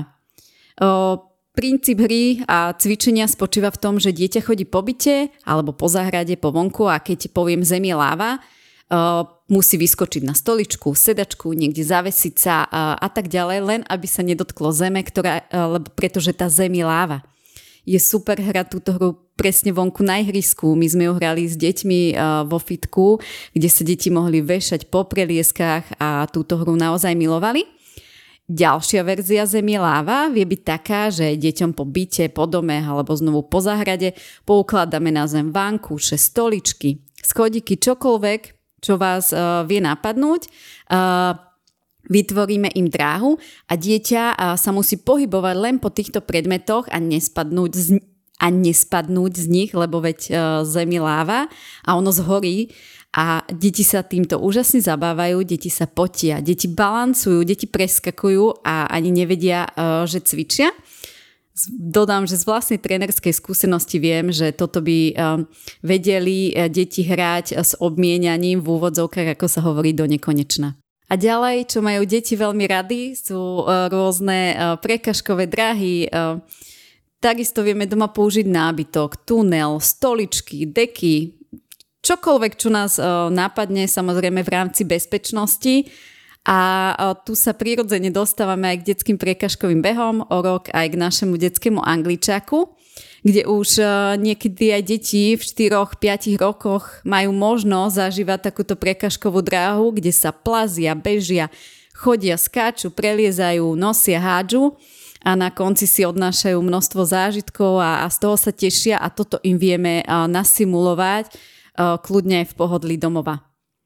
A potom samozrejme ich zapájame teda aj do upratovania a, a majú teda aj zabavný tréning, aj, aj takisto tréning. A ďalej sú to bežné hry ako skákanie na švihadle, skákanie cez gumu, rôzne loptové hry. Je veľmi dôležité už v tomto predškolskom veku zapojiť e, loptové hry a stačí len hádzať, e, netreba vymýšľať nič komplikované, len aby sa dieťa naučilo hádzať najskôr teda loptu chytať a potom ju hádzať a skúsiť hádzať aj s jednou rukou, aj s druhou rukou. To je uh, dôležité používať uh, obe ruky. A žiadne žonglovania a iné komplikované pohyby uh, zatiaľ nepotrebuje. No a ďalšie typy, ako doma zabaviť dieťa pohybom môže byť, že mu pohádžem na zem loptičky alebo fixky, nejaké predmety a, a deti ich majú za úlohu pozdvíhať zo zeme, dá mu knihu na hlavu a dieťa kráča v spriamene eh, s knihou na hlave, chodenie po špičkách versus chodenie po petách. Toto sme my dávali deťom na hodinách, že napodobňovali baletky a napodobňovali tučniakov, boli pritom eh, vystretí. A, a premiesňovanie sa po miestnosti s použitím zvieratiek, takých zvieratiek, ktoré oni zvládnu po štyroch ako pes, chodia len po kolenačky, alebo ťažko ako slon, ticho ako myška, nemotorne ako kačka, prúžne ako mačka, alebo majú za úlohu ísť s hlavou vstýčenou ako žirafa. Ono, deti sú v tomto predškolskom veku, vedia byť ešte také nemotorné, čiže aj tie zvieratá sa im uh, snažíme vybrať v rámci hry a v rámci zábavy. Deti, keď už majú uh, vybudovanú tú rovnováhu a balans, potom môžu prechádzať na to skákanie, môžu skákať a pritom tlieskať po rukami, čiže zapájajú sa uh, rôzne pohyby dokopy. Tie loptové hry som už spomínala a dnes je taká moderná hra uh, stopy a ruky na podlahe, že urobíme otlačky alebo nakreslíme na podlahu otlačky a dieťa po nich chodí alebo len rozhádžem, po zemi vankúše a dieťa potrebuje okolo nich obiehať čo najrýchlejšie. Oni ra- radi rýchlo obiehajú, ale bez toho, aby sa ich dotklo. Čiže toľko moje typy, čo ma napadli. Čo si myslíš o koliesko-korčulovaní u detí v predškolskom veku. Je, lebo to tiež vedia robiť s kamarátmi, to vedia robiť so súrodencami. Je toto tiež nejaká taká pohybová aktivita, ktorá je bezpečná alebo v poriadku, keď je zaradená už v tom predškolskom veku, čiže bavíme sa do tých 6-7 rokov? Áno, záleží to, tuto to veľmi záleží od tej pohybovej zručnosti toho dieťaťa uh, a, a tých strachov, pretože tie korčule uh, potrebujú už mať, a potreb, tam je potrebné, aby to dieťa už malo vybudovanú uh, ten balans a zvládanie tej rovnováhy. Poznám deti, ktoré korčulujú v 5-6 rokoch výborne aj sami a poznám deti, ktoré jednoducho ten balans nemajú a je to pre nich zbytočný stres a je to pre ne zbytočne skoro. Čiže tuto by som pristupovala individuálne, že keď to dieťa chce skúsiť, ide mu to, rozvíjajme to, ale pokiaľ má z toho nejaký stres a ešte mu to nejde, tak to dieťa sa to korčulovanie vie naučiť aj neskôr. A čo také deti, ktoré sa nechcú hýbať? Jak už sme spomínali, niektoré sa nechcú hýbať, lebo práve cítia, že ten e, pohyb nezvládnu, niektoré sa nechcú hýbať, lebo sa boja zlyhania, že im to nepôjde. Čo s takými deťmi, ktorí ti povedia, ja sa hýbať v nejakej forme nechcem? Tu je to jednoznačne o rodičovi, aby zadal dieťaťu hranice, aby s dieťaťom nediskutoval, čo sa pohybu týka pretože nie úplne vo všetkom sa môže dieťa rozhodovať samé a pohyb by mal byť práve tou súčasťou života, o ktorej sa jednoducho nediskutuje, či sa to na určitý čas eh, dieťaťu páči alebo nie. Pretože uh, Takisto nediskutujem so svojim dieťaťom, eh, keď si večer má umyť zuby, alebo keď sa potrebuje umyť, umyť si ruky, umyť si uh, vlasy. Zo začiatku sa to dieťa takisto potrebovalo naučiť, takisto sa potrebovalo naučiť uh, dokázať si same utrieť zadok, ale predtým uh, som mu bola ja ako rodič nápomocná a to isté platí aj v pohybe, že aj pri tom pohybe my rodičia vieme byť deťom nápomocní už len tým, že s nimi nediskutujeme a ďalej, že som jeho vzorom, a dieťa nielen počúva, čo hovorím, ale najmä sleduje, ako ja ako rodič sa správam a, a, či, ta, a či sa takisto uh, hýbem a či mu idem vzorom. A ja napríklad uh, mám s týmto takisto skúsenosť, lebo dieťa vie veľmi ľahko spohodlnieť a preto tu odporúčam zadať len jasné pravidlá. Sama mám skúsenosť a to mám dieťa non-stop v pohybe, že vplyvom lockdownu a zatvorenej škôlky mal zrazu rozbité návyky a keď bolo zlé počasie, spohodlnil, zapačilo sa mu doma pri telke a zrazu som počula, že jemu sa nechce ísť von. A ja som potom s ním ani o tom nediskutovala a zvonku prišiel spokojný, vynaháňaný a ešte aj so zážitkami. A tu sa pomaly dostávame od eh, predškolákov k školákom. Deti začínajú byť školáci zhruba vo veku 6-7 eh, rokov vo väčšine prípadov. Ako uchopiť eh, zdravý pohybový vývin, tie pohybové zručnosti u predškolákov? Školáci majú takisto vekové obdobia, kedy vieme u nich určité zručnosti rozvíjať. Mne sa páči veľmi rozdelenie, ktoré som sa mala možnosť naučiť práve na trénerskom školení a sama sa sa ním v rámci trénovania detí eh, riadím. A je to obdobie rozdelenia vekov od 6 eh, až 9 rokov. Je to ešte stále u detí obdobie zábavy. Stále tu prebieha cvičenie hrou, 80% eh, by malo byť zaradenej v cvičení hry. Neznamená to však hrať sa, ale znamená to cvičiť hrou a to je obrovský rozdiel, pretože aj jednoduchý cvik môže byť vykonávaný hrou napríklad drep a zvyšok e, tie nutné pohyby už vieme zaradiť aj e, do cvičenia, ale stále pokiaľ sa dá komponovať e, cvičenie do hry a pohyb do hry. Obdobie 9 až 12 rokov, to je obdobie hier, ale nie obdobie opäť hier ako hier, ale obdobie v zmysle športových hier a špecializácií a ďalšie učenie sa novým zručnostiam. A obdobie 12 až 16 rokov sa nazýva alebo sa môže nazývať obdobím trénovania a všeobecného trénovania a takisto tréning hry, športovej hry, pokiaľ sa dieťa špecializuje na nejaký šport. Tak sa pozrime podrobnejšie na tie jednotlivé kategórie, ktoré si spomínala. E, prvú kategóriu si spomínala 6 až 9 rokov, čiže obdobie na nejakých e, zábavných základov, kedy sa e, cvičí hrou s deťmi. Čo je to, čo by mali mať už v tomto období alebo postupne si vybudovať v tomto období? Tomto veku uh, by mali mať deti vybudované už tie základné pohybové zručnosti, o ktorých sme sa uh, doteraz bavili a následne na ne potrebujú rozvíjať silu, rýchlosť, obratnosť a ďalej koordináciu. A tou najdôležitejšou je práve budovanie sily. Nie tej maximálnej sily. Maximálna sila znamená, že aké najvyššie zaťaženie dokáže sval uniesť, alebo teda odpor, ktorý dokáže prekonať a maximálnu silu deti vedia použiť, oni ju aj používajú, napríklad keď sa šplhajú po stromoch alebo potrebujú sa niekde pritiahnuť, niečo potlačiť a oni samozrejme o tom ani netušia a dokážu sa prirodzene uh, tak uh, zaprieť a použiť tú maximálnu silu, keď je to potrebné. No v tomto prípade je u detí od tých 6-7 rokov dôležité budovanie relatívnej sily, a to je sila rozdelená medzi svaly a váhu celého dieťaťa pri cvičení. Pretože to, ako dieťa je silné, a teda to, ako sú silné jeho svaly a celé jeho telo v tomto veku, bude základom a sa stáva základom k ďalším fyzickým posunom. A tu úplne stačia deťom tréningy s váhou vlastného tela, čo je ich odpor, a vďaka cvičeniu s vlastným telom vedia zosilnieť a nadobudnúť práve túto silu, silové schopnosti a túto relatívnu silu. To je pre mňa ako pre rodiča možno také prekvapivé, že e, v tomto období 6 až 9 rokov je to práve sila, ktorú by malo mať dieťa nejak prioritne vybudované, lebo možno by som skôr povedala, že je to nejaká tá koordinácia alebo tá obratnosť. To znamená, že keď to dieťa už má vybudovanú silu, ak sa teda prirodzene hýbe.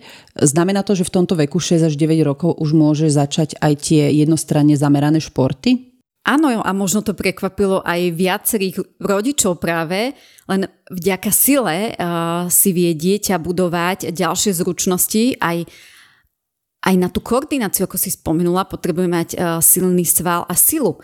A pretože najskôr potrebujú byť ich tela spevnené a silné, aby sa mohli fyzicky ďalej rozvíjať. A ak nemá dieťa dostatok sily, tak napríklad, teraz si sa pýtala aj na tie špecializácie, tak chodí na hokej a môže byť síce obratné, môže byť rýchle, no dostane tam od supera bodyček a neudrží sa na lade a môže si zarábať na zranenie, môže príde pád a, a môže sa zra, zraniť len vďaka tomu, že mu chýba dostatok sily.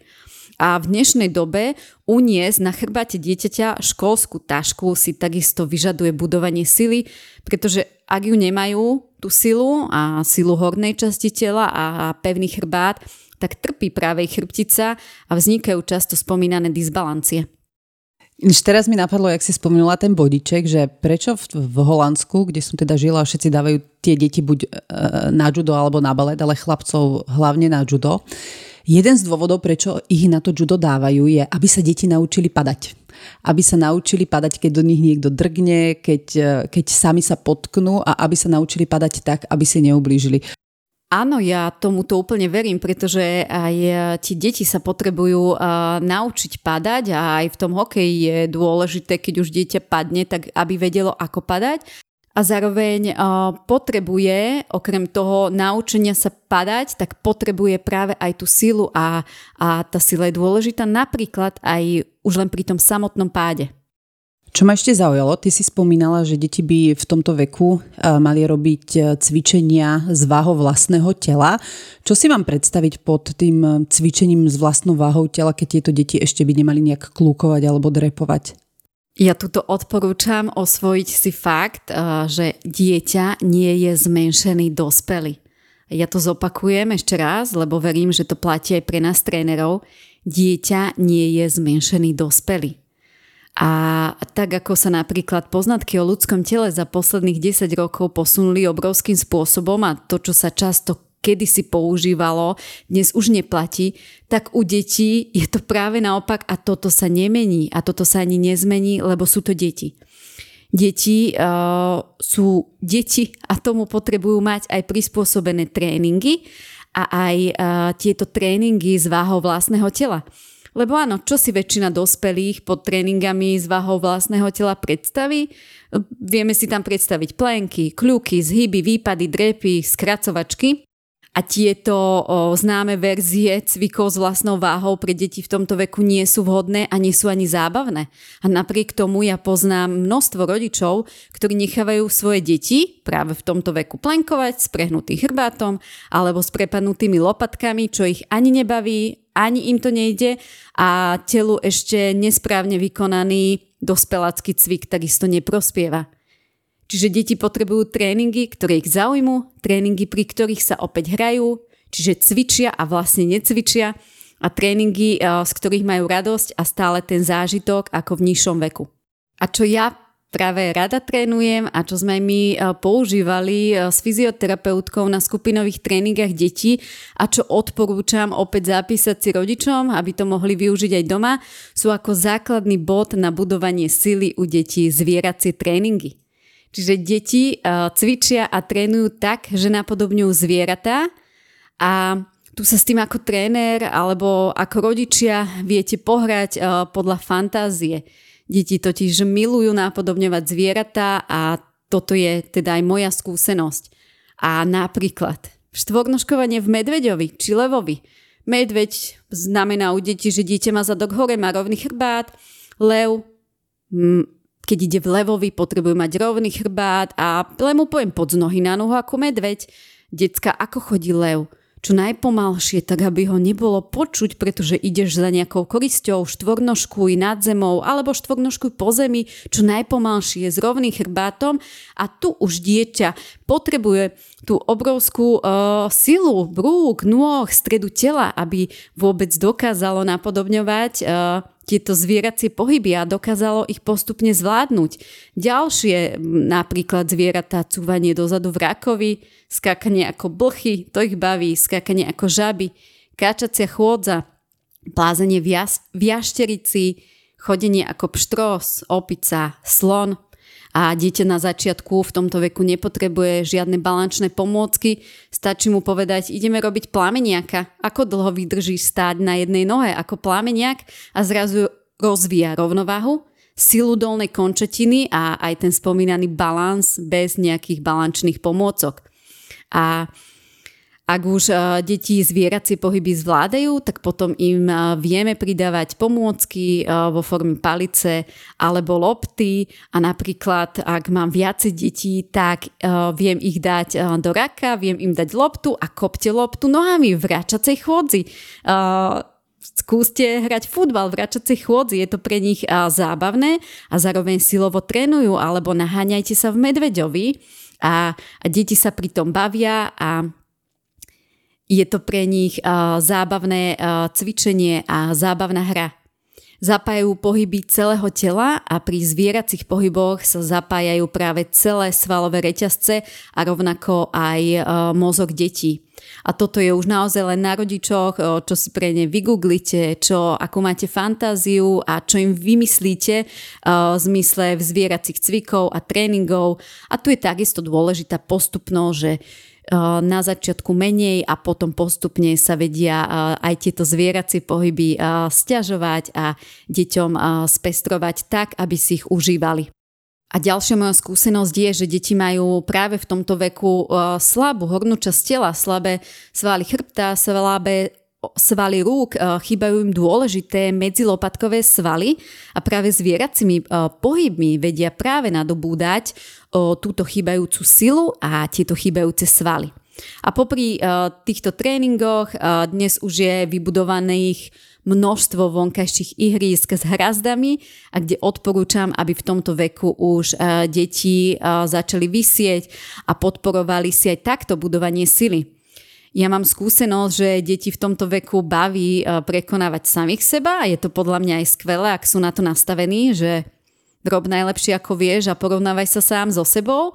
A my sme napríklad dávali deti vysieť a stopovali sme im čas a bolo to pre nich také wow, toľko vydržím vysieť, super, minule som vydržal menej, dnes vydržím viac.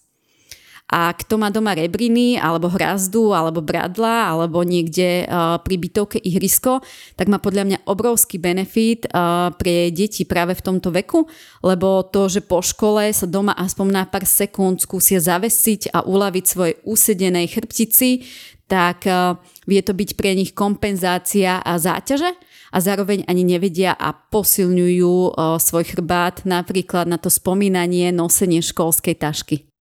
No a ono toto je to prirodzené, čo to dieťa, pokiaľ to nemá bloknuté, tak to má. My máme doma tiež ihrisko a keď mi dojdú deti, tak vždy predtým, než začneme robiť, tak oni sa pýtajú, môžem ísť na ihrisko a lozia tam po tej hrazde, vysia tam, prirodzene sa tam stavajú, teraz neviem, jak sa to volá to nabradla, keď sa dáš do toho vzpriameného, do tej vzpriamenej polohy a drží sa na bradlách a oni ja som minule pozerala štvoročné dievčatko, tam vyselo asi 40 sekúnd s úplnou ľahkosťou a ja si hovorím, že pane Bože, uh, jak to je prirodzené u tých detí a, a jak to my už vieme nemať v tej, v tej dospelosti. Úplne k nám sem chodia takisto susedia, máme tu bradla a malé deti, áno, teraz máme trojročného suseda, sa tu veša na bradla.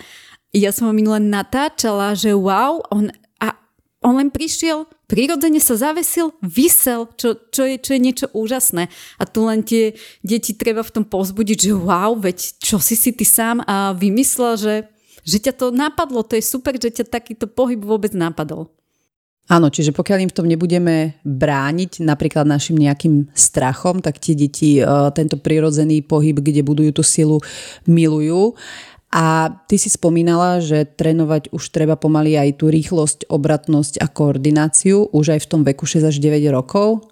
Ako to majú tie deti alebo napríklad ich rodičia uchopiť?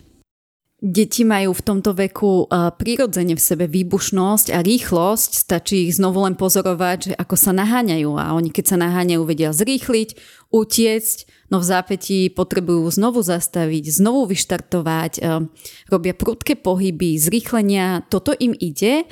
A ak by sme napríklad v tomto veku zobrali dieťa, že pod so mnou na vytrvalostný beh 2 či 3 km v kuse, tak bolo by toto pre nich práve nepríjemné a mohli by zažiť akurát tak stres a odpor k behu, keďže túto vytrvalosť vybudovanú ešte nemajú a nevedia šetriť silami, ale ak ich zavoláme, že poď dať šprint, 5x20 metrové šprinty, tak ich to bude zbaviť a vie ich to baviť, lebo zrýchlia, oddychnú si, zrýchlia, oddychnú si. A zároveň ak poviem dieťaťu, bež čo najrychlejšie 20 metrový úsek šprintom, tak je to povel bez fantázie. A tu potrebujeme zapájať tú fantáziu. A ak mu dám loptu a poviem mu, vyštartuj čo najrychlejšie na brankára, tu už je hra. A táto hra ich baví, lebo on si tam ešte predstaví toho brankára, že ide s tou loptou a zrazu trénuje rýchlosť a, a je to zapojené cez hru. Čiže túto výbušnosť a rýchlosť majú prirodzene v sebe.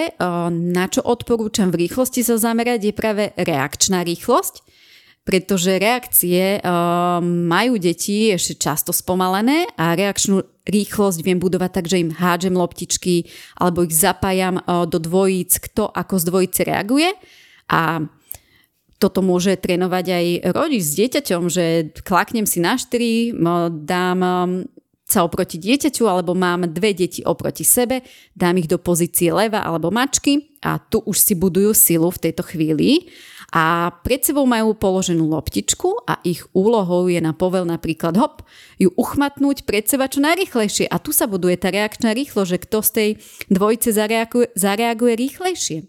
A takže okrem silového tréningu o, tu mám už aj reakčnú rýchlosť a potom trénovanie rýchlosti a koordinácie obratnosti, tak na to, to takisto vieme zapojiť do hier a, a vieme tu použiť aj pomôcky, tenisové loptičky, palice, frekvenčný rebrík a rôzne a, sval, slalomové a, tyče.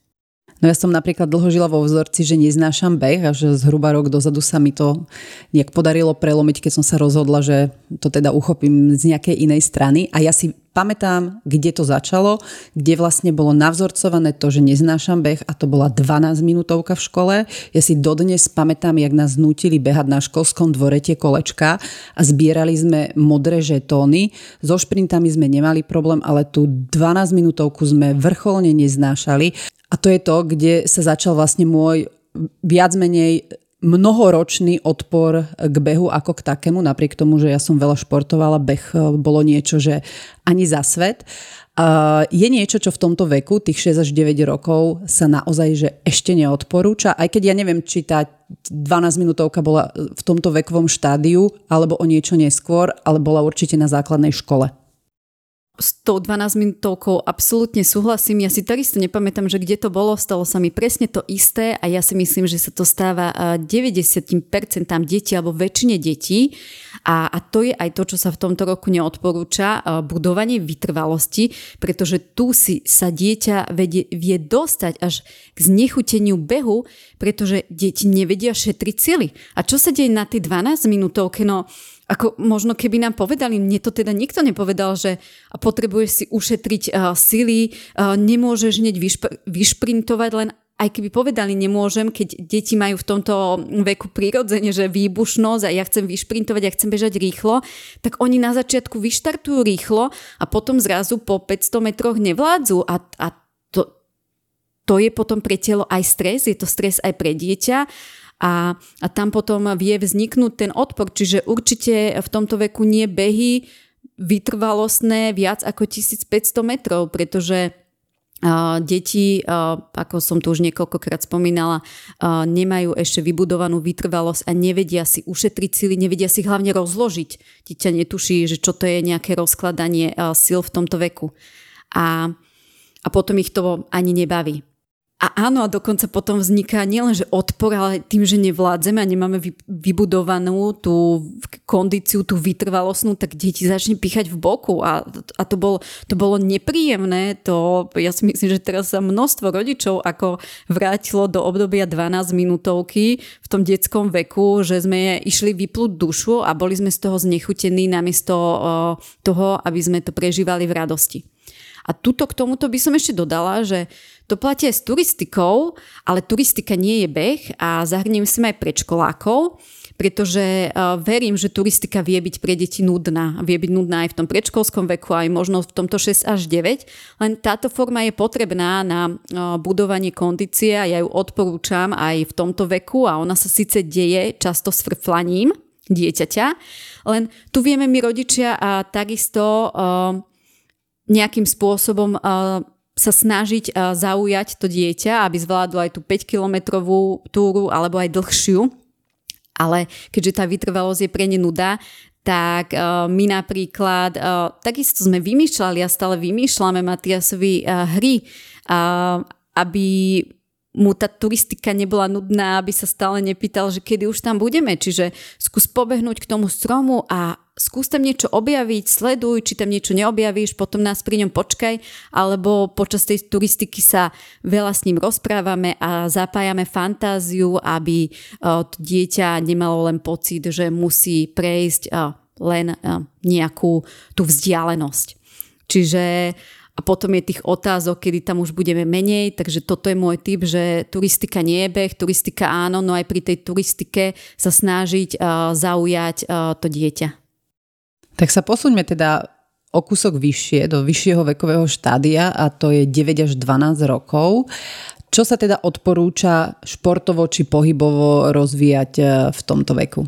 Toto je už práve to obdobie, že kde deti, ak majú vybudované tieto predchádzajúce zatnosti a zručnosti, tak môžu sa rozvíjať ďalej a objavovať športové hry a môžu rozvíjať už spomínaný futbal alebo objaviť basketbal, florbal, hokejbal a dnes populárny parkour, tenis, badminton, veslovanie, softball, lukostrelba, šerm.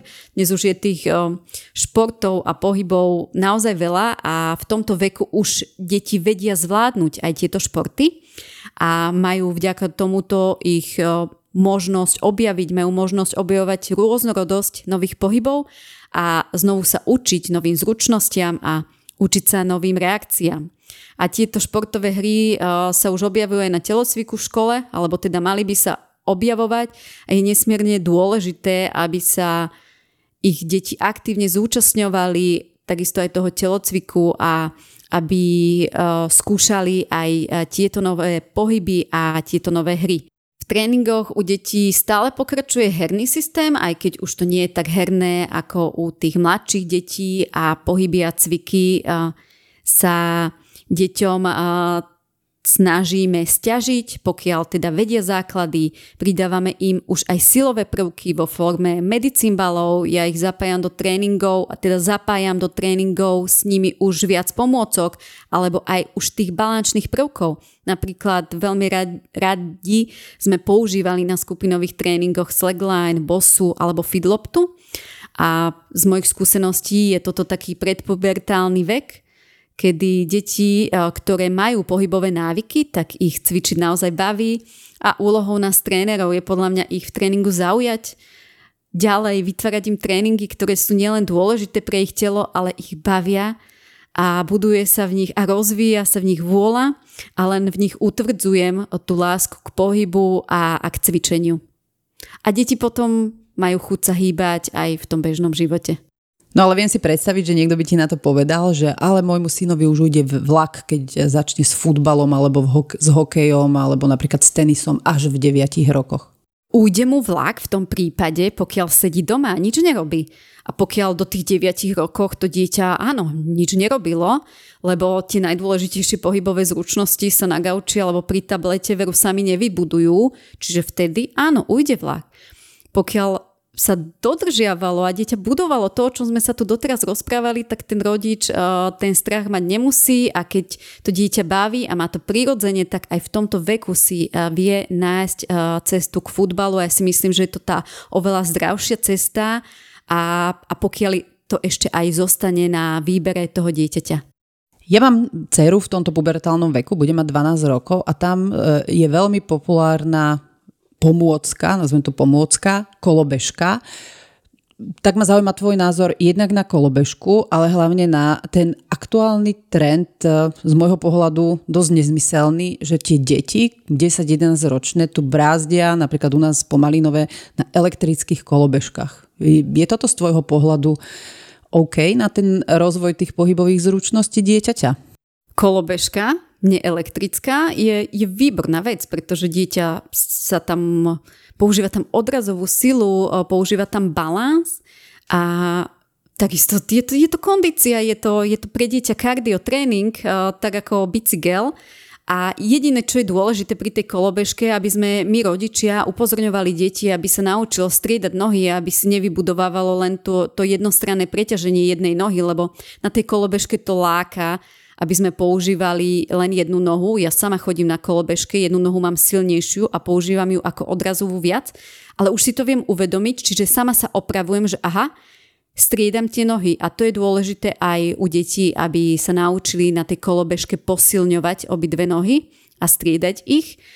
A čo sa týka elektronických uh, kolobežiek alebo elektrických, uh, ja by som ich teda zakázala, je to nezmysel a je to nepohyb. Ja to, je to vyslovene nepohyb a je to to isté, ako keby dieťa sedelo na gauči, jedine s bonusom, že je na čerstvom vzduchu, ale žiaden iný pohybový bonus pritom nemá, lebo len stojí na kolobežke a vezie sa a nevykonáva vlastne pohyby, ktoré sú potrebné.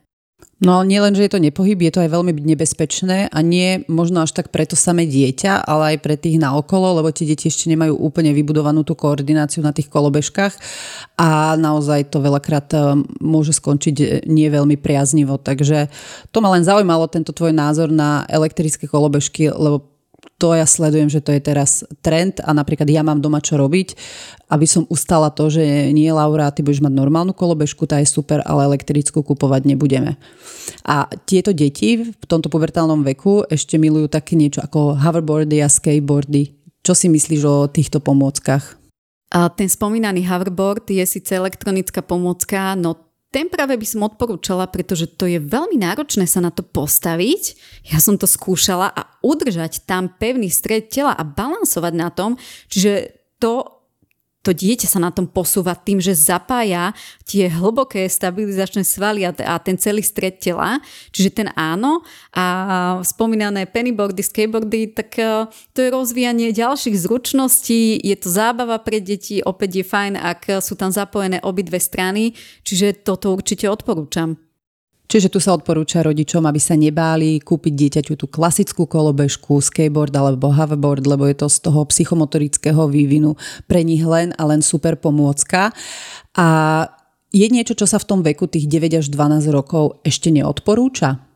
Deti v tomto veku stále, teda z mojej skúsenosti, e, stále nevedia komplikované cviky, stále sa tu neodporúčajú dospelácké cviky, čiže tréningy potrebujú byť upravené ich veku za mňa, čo by som tu ja v tomto veku nedala, nedala by som tu turnaje, nedala by som sem súťaženie, pretože či sa to niekomu páči alebo nepáči, súťaženie je stres.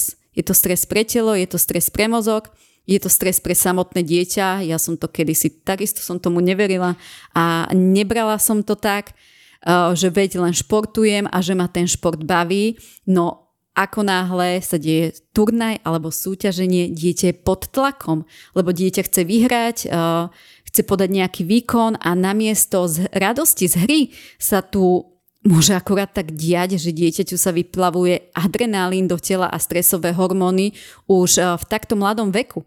Čiže ja by som tu odporúčala keď tak priateľské zápasy bez vyhodnocovania výsledkov, že sa deti učia hrať v kolektíve, že sa učia stretávať, že majú radosť, že sa stretnú aj s iným tímom a že majú možnosť si spolu a proti sebe zahrať, ale že sa učia športovať najlepšie ako v danej chvíli vedia bez tlakov na výsledky a bez tlakov na skóre. Ďalšou kategóriou bola veková kategória 12 až 16 rokov. Čo a ako sa odporúča rozvíjať či už športovo alebo pohybovo e, deťom v tomto veku? Deti v tomto veku uh, vedia trénovať uh, naďalej silovo. Vedia trénovať silovo s pridaním už externých faktorov, s pridaním pomôcok, napríklad odhadzovanie medicínbalov. Ja im veľmi rada dávam uh, trénovanie v tomto veku už s medicínbalmi. V tomto veku vedia rozvíjať nadobudnuté zručnosti a ja by som to nazvala, že zalievame a staráme sa o záhradu a všetko, čo sme v nej vypestovali.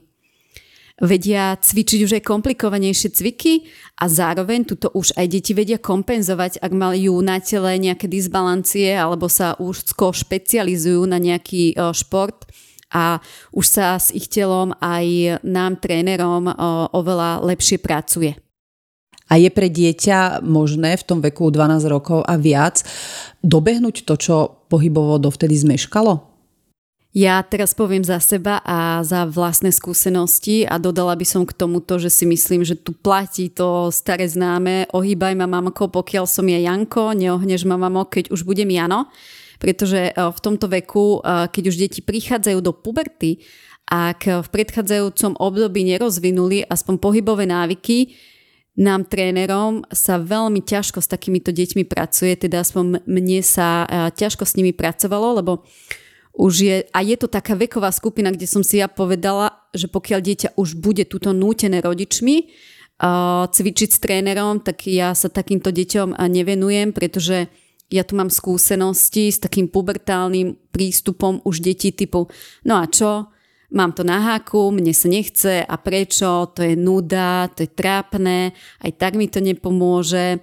A donútili ma sem rodičia a ja som aj tak najradšej pri počítači a ja to tu spomínam ako moje konkrétne zážitky a spomínam to tu práve preto, aby mali rodičia možnosť toto uchopiť ako výstrahu a vedeli sa zameriavať na pohybové aktivity svojich detí oveľa skôr ako už vo veku, keď majú 12 až 16 rokov a ide puberta a zistuje sa, že sme zmeškali vlak alebo že už horí. A napriek tomuto, čo som povedala, ja som presvedčená, že dieťa sa aj v puberte dá zaujať pohybom, no pokiaľ sa nehybalo, je to už náročnejšia cesta. No napríklad takí chalani puberťaci, tak tu je to obdobie, kedy mu viem kúpiť ten skateboard a že no tak uh, poď frajeriť, lebo tam už možno deti radi frajeria, tak sa poď ukázať a nie je to len o frajerstve, tam je to o tom, že on potrebuje tam zapojiť uh, ten stred tela a teda uh, snažím sa premýšľať, ako by som mohla ešte vybudovať tú vôľu aj v tomto veku u dieťaťa prostriedkami, ktoré by ho zaujali a ktoré by ho bavili, aby uh, necítilo, že je do pohybu nútené. Áno, ono samozrejme úlohou trénera nie je dieťa presviečať k pohybu, aj keď veľa rodičov to od trénerov očakáva. Veľa rodičov očakáva, však e, vy ste tréner, vy ho motivujte. Čiže to je to budovanie z vôli, vôli zvonku, čiže tedy tú voľu u dieťaťa vôbec nebudujem. Samozrejme, niekedy to vie skončiť aj tým, že však tréner ti ukáže, že tam nastávaš také vyhrážanie sa trénerom. Toto úplne nie sú prístupy, ktoré sú z dlhodobého hľadiska funkčné u detí. Ale čo keď je dieťa, ktoré začne, napríklad ja som začala športovať až 14 rokov, lebo do, tomu športu som nejak prístup nemala a v 14 rokoch som sa sama rozhodla, že idem ja teda hrať ľadový hokej a s kamoškou, Miška pozdravujem ťa, ahoj, sme založili uh, dievčenský hokejový klub v Piešťanoch a proste začali sme športovať v 14 aj bez tej prípravy predtým. Je možné, že ak to dieťa naozaj takto napríklad z vlastnej vôle začne športovať aj tak neskoro, napríklad v tých 14 rokov, že to ešte dobehne? Ja sa ešte vrátim uh, k tomu uh, trénovaniu uh, tých detí, lebo mne sa stáva, no, že mne rodičia prinesú deti alebo dieťa už v tomto období a, a odovzdali by mi ho najradšej, alebo odovzdajú mi ho, keby bolo po nich na jednu hodinu týždenne, maximálne dve hodiny týždenne a urobte mi s ním zázrak. A mimo tréningov žiaden pohyb, čiže ono to takto nefunguje. To sú potom ako často vyhodené peniaze do vzduchu. Uh, pretože tam potrebuje byť zapojený aj ten rodič, aj keď je to v tomto veku.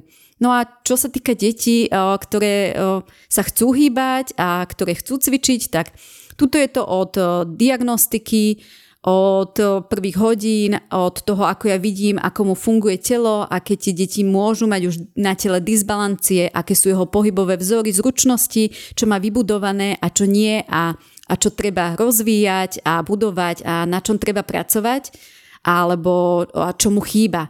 Čiže deti napríklad uh, nevedia v tomto období odhadzovať loptu, ak uh, v v tom rannom alebo v tom skoršom veku nehádzali s loptou, často im vie chýbať výbušnosť alebo tá dôležitá sila, čo si ja všímam a to sa dobudovať dá. Reakčné schopnosti bývajú spomalené a teda ja viem s tými deťmi pracovať, aby ich postupne vylepšovali a aby som to v nich zobúdzala.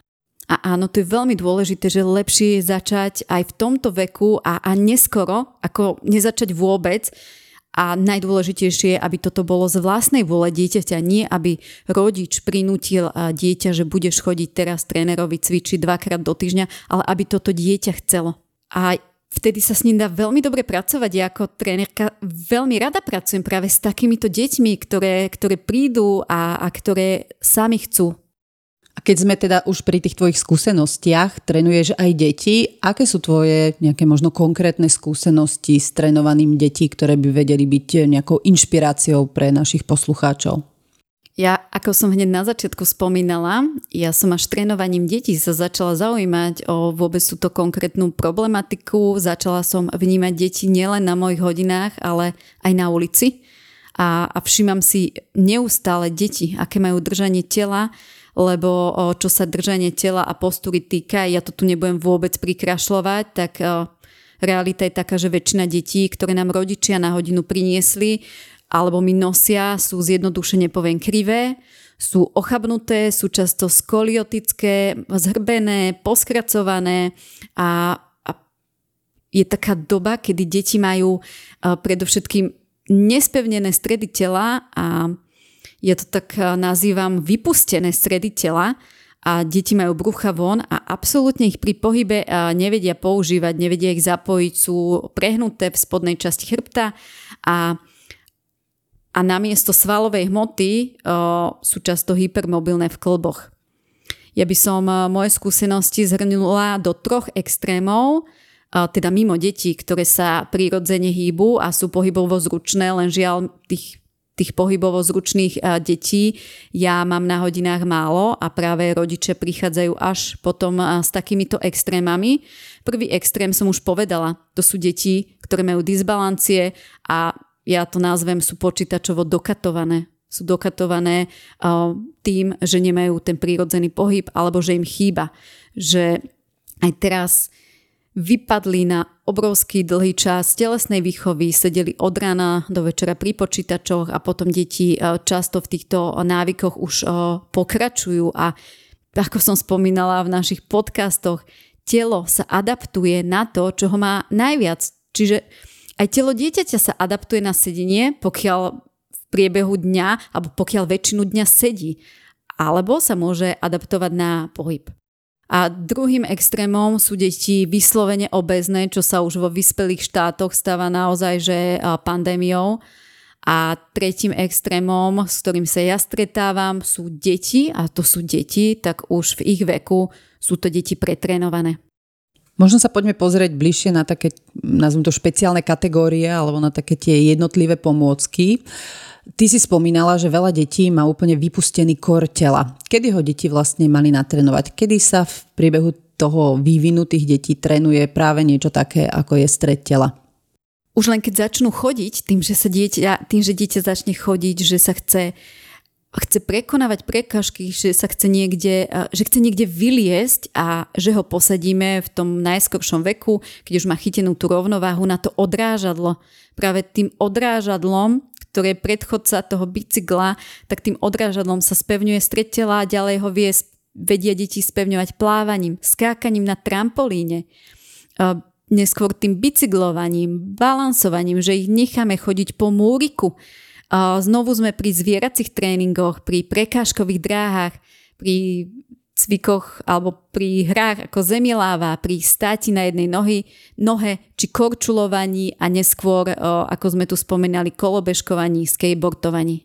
A čo taký kotrmelec? Ja mám e, skúsenosť, že veľa trénerov sa stiažuje alebo hovorí, že 10-11 ročné deti v dnešnej dobe vôbec nevedia urobiť takú základnú vec, ako vie kotrmelec. Kedy a ako by sa to dieťa malo ten kotrmelec naučiť? Kotrmelce patria medzi tie základné zručnosti, prichádzajú takisto vtedy, keď má dieťa vybudovanú aj stabilitu, aj tú dynami- teda aj stabilnú, aj tú dynamickú rovnováhu a kľudne od 5 rokov tieto kotrmelce bývajú zahrnuté v rámci gymnastických príprav alebo tých všeobecných pohybových príprav. A kotrmelcu rovnako predchádzajú cvičenia, ktoré deti uh, potrebujú zvládnuť, pretože nejdem hneď s dieťaťom robiť kotrmelec, ale postupnými krokmi ho na neho viem pripraviť. A často sa stáva, áno, že deti nevedia spraviť kotrmelec a majú z neho strach, pretože tréneri alebo na hodinách telocviku ho zrazu chcú po dieťaťu hneď. A de- deti sa z toho kotrmelcov z rôznych dôvodov vedie bať. Napríklad náš Matias dal prvý kotrmelec sám, keď mal 6 rokov.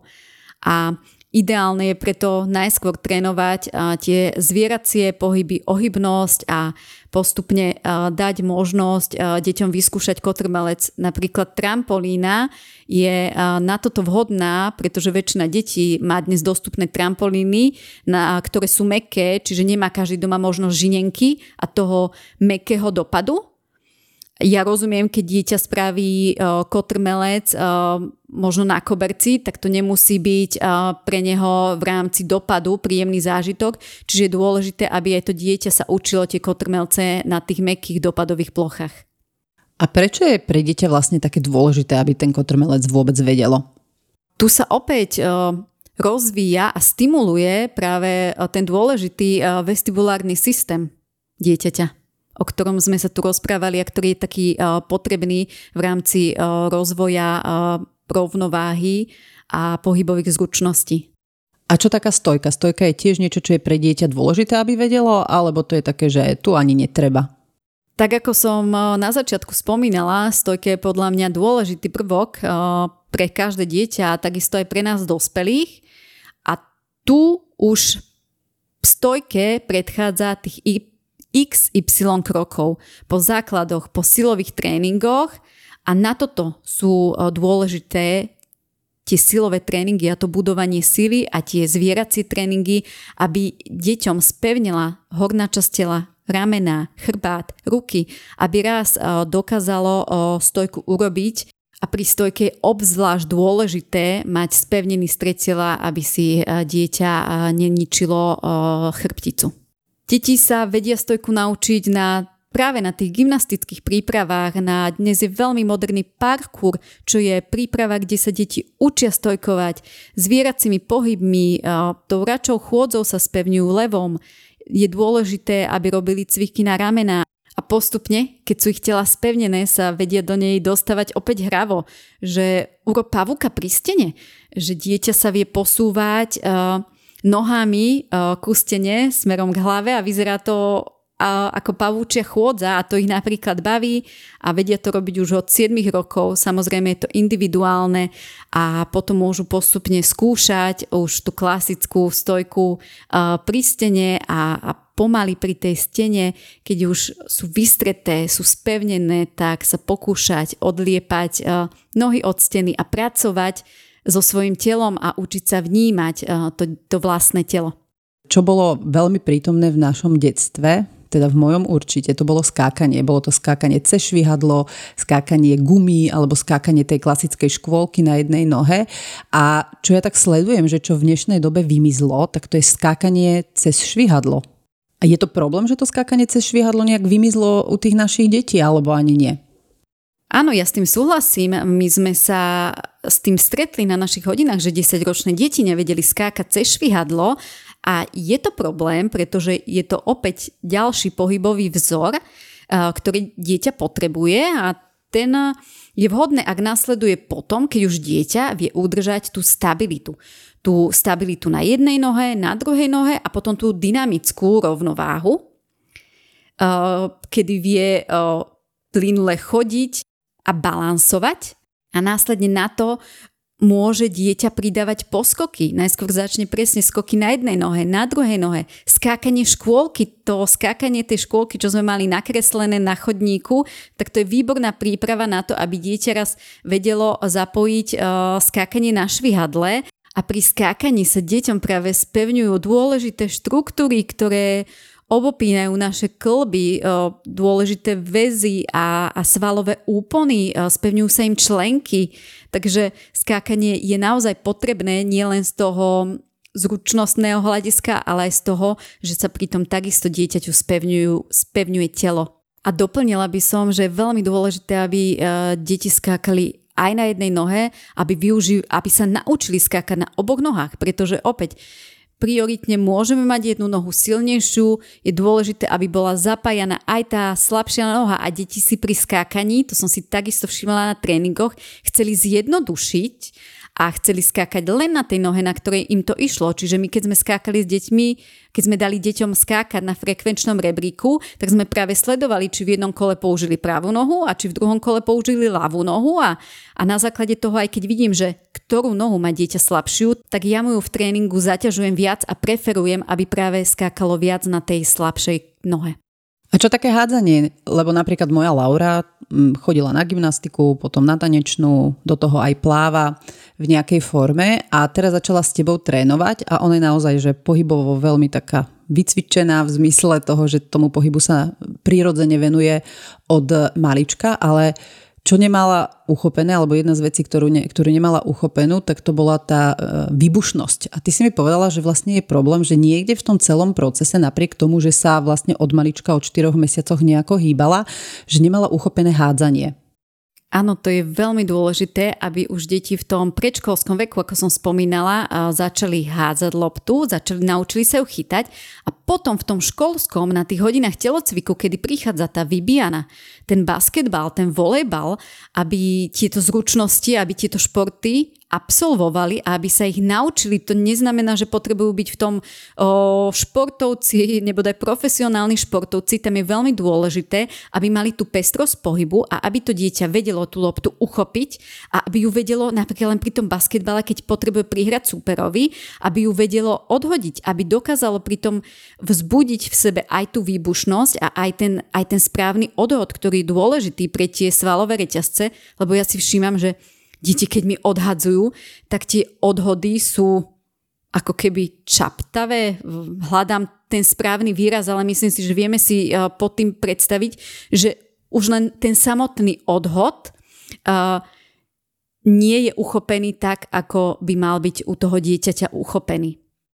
Takže toto boli uh, nejaké typy pre tú prvú extrémnu kategóriu a to sú tie deti, ktoré sa, sa nehýbu, čiže tieto typy je niečo, čo rodičia vedia uchopiť doma bez toho, aby vlastne dieťa chodilo na nejaký šport a vedia ich uchopiť len tým prirodzeným hravým pohybom.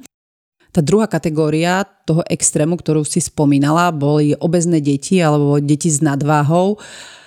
Čo s tými deťmi? Keď už teda sú obezné a majú nadvahu, už nevieme vrátiť čas, zmeniť to, čo bolo. Ako to teda uchopiť u nich? keďže sa to žiaľ už udialo, tu je veľmi dôležité uh, pracovať s tým dieťaťom. Tu je najdôležitejšia kompletná uh, zmena uh, životného štýlu. To ide ruka v ruke a tu potrebuje ísť u obezných detí. Ruka v ruke zmena návykov, pridanie pohybu, zmena stravy. U obezných detí nestačí len zmena stravy bez pohybu a naopak nestačí len zmena, že pridám pohyb alebo pridám mu trénera bez zmeny stravovacích návykov. Ja mám skúsenosť, prinesú mi rodičia a myslia si, že keď ich dvakrát do týždňa budem trénovať, tak e, že sa udeje zázrak u obezných detí. To žiaľ tak nefunguje. A zmena je tu potrebná často od rodičov, pretože rodič je vzor dieťaťu. A keď dieťa vidí, že sa rodič nehýbe, To je to, čo často sa deje u obezných detí, že aj rodičia majú nadvahu alebo sú ob- obézni sami alebo sa nehýbu, tak prečo by sa potom ono malo hýbať? Alebo prečo by malo die- jesť dieťa zeleninu a zdravé jedlá, keď ich ani rodič nie, nie je? A pri týchto obezných deťoch ide uh, ruka v ruke aj zmena návykov a zmena vlastne rodičov.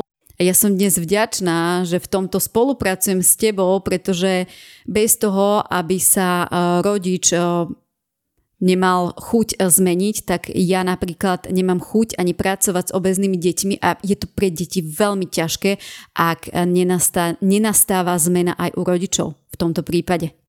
U tých detí je veľmi ťažké práve to, a možno povedať svoje skúsenosti, že oni sú vo veľkej obeti. Oni už sú tak v tej obeti ponorené, že ja to neviem, ja som nemožná, ja som tučná, no a čo že vlastne vytiahnuť ich z tej obete je nemožné pre čisto trénera bez toho, aby tam naozaj z tej obete nielen ťahali rodičia dieťa z obete, ale aby z tej obete vyliezli aj tí rodičia. Presne tak, tu my tréneri potrebujeme tú dopomoc rodiča a to, to je potrebné, aby tam so sebou začal pracovať aj rodič, aby začal ísť príkladom a aby sa z rodiča stal ten tvorca a aby následne malo dieťa ten príklad. Lebo dieťa viac menej nevie byť tvorivé, ak nevie byť tvorivý rodič a to som takisto spomínala tým, že dieťa vie sklznúť do tej pasivity a do tej pohodlnosti, tak potom je to náročné sa z tej pohodlnosti prebudiť a s tou pohodlnosťou niečo robiť. Dobre, takže som rodič, mám obezné dieťa, vstúpil som si do seba, vyliezam z tej svojej obeťky do toho tvorcu, začínam sa hýbať, začínam byť príkladom, prihlasím dieťa na šport, e, pravdepodobne sa začína nejakým tým športom, ktorý je ako tá všeobecná príprava, kde vlastne e, pri tie, pre tie obezné deti nie je vôbec ľahké začať sa hýbať, čiže nebolo by úplne asi najrozumnejšie ich dať rovno na nejaký šport, skôr na nejakú športovú prípravu. Ako to mám ako rodič obezného dieťaťa uchopiť, že na čo ho prihlásiť, ako často a, a čo môžem ja ako rodič s ním robiť doma? Najdôležitejšie je práve podľa mňa to uvedomenie si, eh, že telo sa prispôsobuje na to, čo vykonávame v bežnom živote, na to, v akom je pohybe alebo nepohybe v bežnom živote. Čiže aj keď rodič dá obezné dieťa trénerovi trikrát do týždňa, to je ešte u obezného dieťaťa stále málo, keď ono príde z tréningu vyšťavené domov, nemá zmenu stravovacích návykov alebo si potom láhne na gauč. Čiže áno, keď už je dieťa obezné, tam je dôležité, aby cvičilo s trénerom, aby ho tréner dával funkčne a silovo a kondične do poriadku a je tam dôležitá aj tá opačná strana tej mince a to sú pohyby, ktoré dieťa vykonáva mimo trénera doma. Čiže u obezných detí je extrémne dôležité to, ako trávi čas s rodičmi a to, ako cvičí vlastne mimo tréningov. A tým, že obezné deti sa často ťažko hýbu, ťažko sa im vykonávajú už zložitejšie cviky potrebujú úplný základ, tak je pre nich dobré uh, mimo toho domova alebo v tom domácom uh, pohybe zaradiť plávanie, zaradiť bicykel, turistiku, dlhé prechádzky alebo uh, spomínané schody. A akým športom alebo cvičením teda u obezných detí začať? Tu je dôležitá, dôležitý individuálny tréning ušitý na mieru alebo všeobecná pohybová príprava záleží od veku dieťaťa a takisto ten tréner už e, vie, že aký pohyb dieťa zvládne a aký pohyb obezné dieťa jednoducho nezvládne. Pretože v čom je to iné oproti zdravým deťom je to, že obezné deti majú obmedzené množstvo pohybu a tých pohybových e, zručností, je množstvo cvikov, ktoré nevedia robiť. Obezné deti sa rýchlo zadýchajú, bolia ich klby, bolia ich chodidla a žiaľ, aj toto sa u nich deje a preto na začiatku, ako hovorím, stačí ten prírodzený pohyb vo forme schodov, vo forme dlhých prechádzok, vo forme turistiky plus vlastne pridanie uh, trénera. A ako si má takýto rodič vyberať trénera? Podľa akých kritérií naozaj zvládne hociaký tréner trénovať uh, obezné deti alebo neskôr teda obezných dospelých? Ja si nemyslím práve, že to hociaký tréner zvládne. Ja som teda už aj vďačná za, za moje skúsenosti, aj vďačná za konzultácie s tebou, pretože je to už aj psychológia, je to náročné pracovať s deťmi, čiže je vhodné, aby si rodič zistil, že či sa tréner venuje uh, tréningom detí a či sa venuje aj vôbec tréningu a práci s obeznými deťmi. A čo by také deti ešte nemali vykonávať e, nejaké možno cvičenia, nejaké športy alebo aktivity, e, kde, do ktorých by ich rodičia ešte v tomto obeznom štádiu nemali nútiť? Obezné deti by sme nemali nútiť do behu, keď tak, je vhodný indiánsky beh, čiže dieťa pobehne, je to len také pobehnutie, potom chôdzou sa vydýcháva, znovu pobehne, toto aj ja používam, ale nie vyšťavovať ich nejakým dlhodobým alebo dlhým behom. Takisto nie vysokointenzívne športy, vysokointenzívne tréningy. To dieťa je zadýchané už len tým, že vyjde po schodoch. Korčulovanie nemusí byť bezpečné u obezných detí alebo nejaké extrémne balančné pomôcky na začiatku. Tak si to možno len tak na záver zhrňme, že čo ja ako rodič obezného dieťaťa mu mám dať do toho, nazvime to, že povinného kalendára, aké aktivity mimo toho cvičenia s trénerom mu mám zaradiť napríklad v rámci týždňa do jeho aktivít. U obezného dieťaťa je povinný kalendár každodenný pohyb mimo školy. Čiže dieťa spraví si úlohy, ideme von, ak má, ak má dieťa doma psa, o to výhoda, budeme hodinu venčiť psa, ak nie, ideme hodinu na prechádzku, ideme sa hodinu bicyklovať, ideme robiť rýchlu chôdzu, ak je možnosť plávania, tak plávanie, striedať zasa u neho pohyby, aby to aj u toho dieťaťa nebolo, že každý deň musí chodiť na prechádzku, aj toto si treba uvedomiť, že to asi pre dieťa tiež nemusí byť zábavné a, a môže sa mu už obyčajná chôdza znechutiť. Čiže striedať, striedať schody, striedať tréningy, striedať uh, kopce, ak je možnosť, že má možnosť niekto ísť do lesa, tak eh, vziať eh, dieťa do lesa a domáci pohyb v zmysle hier, hier, ktoré zvládne napríklad už len to, že mu dávam zbierať zo zeme predmety. Ja som tu mala, takisto trénujem deti a deti si zoberú do ruky medicínbal a chodia s ním po schodoch. To je pre obezné deti uh, naozaj náročné. Takže to bol extrém obezné deti a ty si spomínala ešte extrém pretrenované deti. Čo si máme pod tými pretrenovanými deťmi vôbec predstaviť? Ja tým myslím deti nastavené na výkon, na súťaženie, na úzko sa špecializujúce športy typu hokej, tenis, lyžovanie už od veľmi skorého a že naozaj veľmi skorého veku, kde deti majú náročné tréningy niekoľkokrát do týždňa. Dokonca sú deti, ktoré trénujú dvojfázovo a ich telo namiesto hormónov radosti jedného dňa začne produkovať stres, čoho následkom vie prísť únava, oslabená imunita, neskôr autoimunitné ochorenia, nedostatok živín, problémy so spánkom. Telo si môže tento stres e, kompenzovať dokonca priberaním alebo práve nepriberaním a opäť hovorím to len preto, že sa s tým stretávam. Centrálna nervová sústava dieťaťa sa po čase stáva predráždenou, ak dieťa príliš športuje. Dieťa môže mať problémy so spánkom, ako som už spomínala, a príde do veku, keď napríklad v 12 rokoch často pubertálne dieťa šport nenávidí alebo príde v 16 rokoch a dnešné deti už vedia byť zo športu vyhorené. Ja som sa pár rokov dozadu veľmi začala zamýšľať nad svojim telom a prístupom k nemu a prístupom takisto k telu mojich klientov po vete. Tým, ako sa pri cvičení cítim, vypúšťam do tela buď dopamín, serotonín, endorfíny, čiže to sú tie hormóny, ktoré zaplavujú naše bunky radosťou a omlaďujú nás a robia nám to dobré, prinašajú nám to zdravie a to zdravé cvičenie. Alebo ak, ja na, ak ma niečo nebaví, alebo som do niečoho nútená, alebo cítim tlaky, alebo ma to boli v hlave, tak ja si do tela a do buniek vypúšťam stresové hormóny typu kortizol, adrenalín v extrémnych množstvách a Čiže namiesto pozitívnych benefitov cvičenia sa likvidujem a necvičím v kľude a v pohode, ale v nastavení, že budem musieť raz podať na súťaži výkon a bude sa odo mňa aj nejaký výkon očakávať a v tomto vedia cvičiť žiaľ už aj deti. Čiže v tomto trénujú aj deti, že pôjdem na súťaž a na tej súťaži sa bude odo mňa očakávať výkon.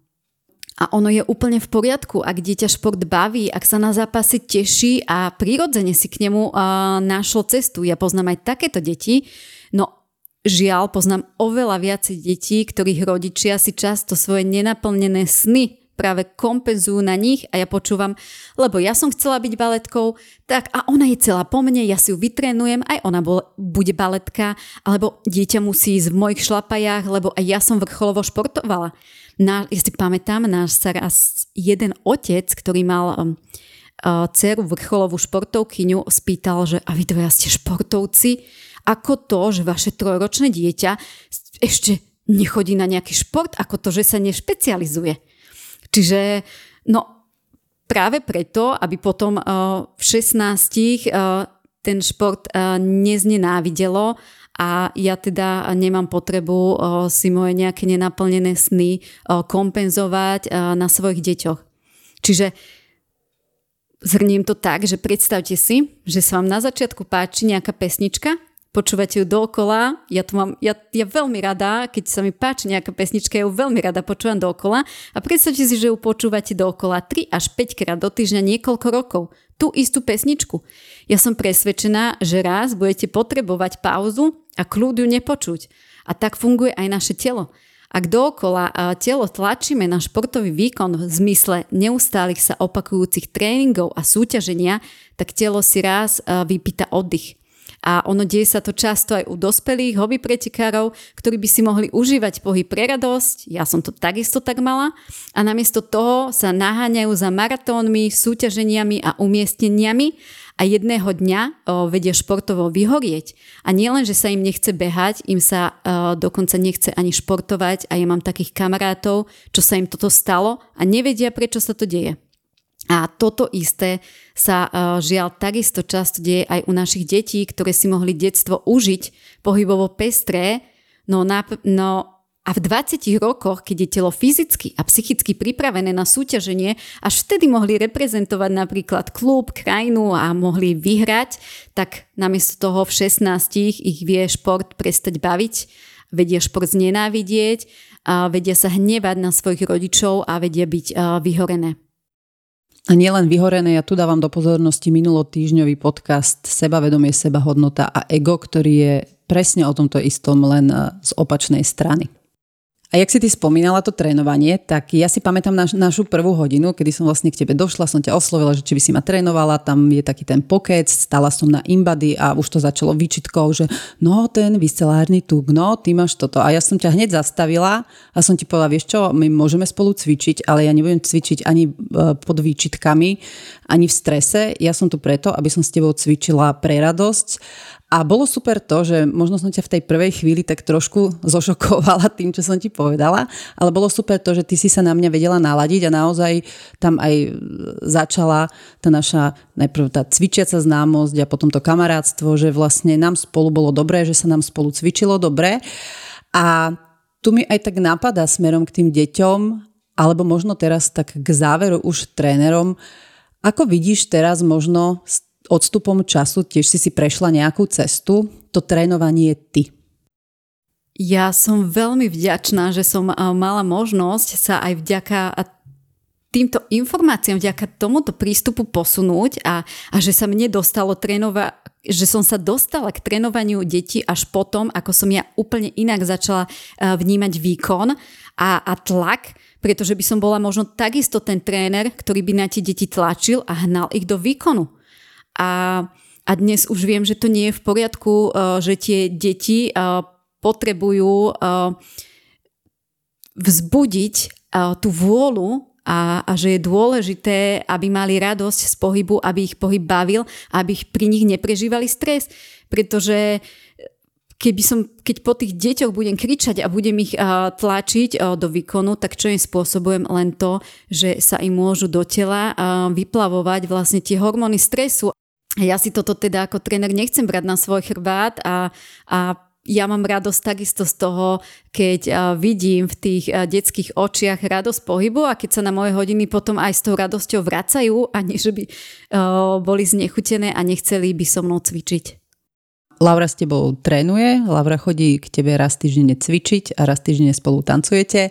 A musím povedať, že je to niečo, kde chodí domov, že jak bolo super, ukazuje mi, čo cvičila, ukazuje mi, z čoho bude mať svalovicu, že čo bolo náročné, ukazuje mi, že čo jej išlo, dokonca už ma začala učiť s palicami, mami to musíš takto, takže to si myslím, že presne je tá cesta pre deti, aby cvičili v radosti a aby ich to bavilo a tam je nesmierne dôležitý aj ten výber toho trénera, preto to tu spomínam, lebo aj tréner mimo tých rodičov je ten, ktorý vlastne v dieťati buduje nejakú tú vôľu a ten pohľad na ten šport ako taký. Áno, aj, aj my vieme priložiť to polienko a, a veľmi dôležité polienko, že či si rastie deti na nás spomenú, ja si stále hovorím, že aj keď možno sa mu niečo nepáči, ale ja verím, že ono si raz na mňa spomenie, ako si ja spomínam na učiteľky, ktoré som mala rada a ktoré vo mne e, zanechali e, lásku napríklad k zemepisu, tak ja verím, že aj e, tie deti si potom v dospeláckom veku spomenú, že bolo to super a to som sa naučila a to ma bavilo a viem to rozvíjať aj ako dospela. A na záver by som dodala, že verím, že extrém sedenia, pohodlnosti, krivých tiel, obezity alebo naopak príliš prepnutého športovania sa vie dať postupnými krokmi a že sa vie postupnými krokmi prepínať do rovnováhy a ak sa ju naučíme my dospelí, vieme ísť potom príkladom aj našim deťom a máme možnosť budovať tak zdravú a pohybovo zdatnú generáciu detí. A pri týchto krásnych slovách mi napadá už jedine. Emil, Môžeš nám vrátiť obidve deti? Jo, jo, jo. Jako nazdar, Emile. Ahoj. Ja ti moc ďakujem, e, že uh, si to moje dieťa ako tam trénoval vonku. A ako ešte ti řeknu, že kdybych byla přepnutá matka, tak sa ťa spýtam, e, či už ako víš tvornoškovať. A ja dúfam, že už si ho to naučil za tou chvíli. Takže ja bych začal tak ako z hurta, no, ako opäť sa vracíme k tomu, že kdyby to nebylo Emila, tak by to nebylo podcastu a, a jako to by už vy i rukou chodiť. Stojku. Ty sa naučil stojku. Jasne. Yes. A z hlavy. Jo, postaví sa na hlavu a švihne nohama je ako na rukou. Takže to, co ty si nestihla by 9 měsíců nebo kolik, tak ja som to dal za dvě hoďky. Yes. Moje dítě výstojku se každý máti. tak, tak.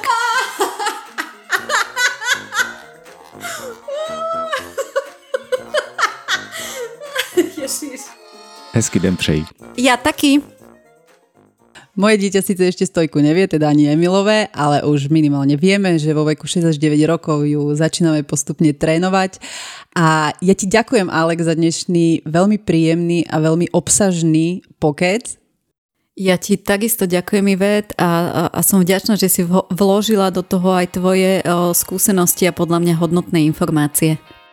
Aj za mňa to bol veľmi zaujímavý rozhovor, ktorý bol veľmi obohacujúci a na základe týchto informácií veľa rodičov sa vie minimálne zamyslieť nad tým, že či ten život a ten pohyb e, svojich detí nie je na mieste uchopiť možno trošku nejako inak.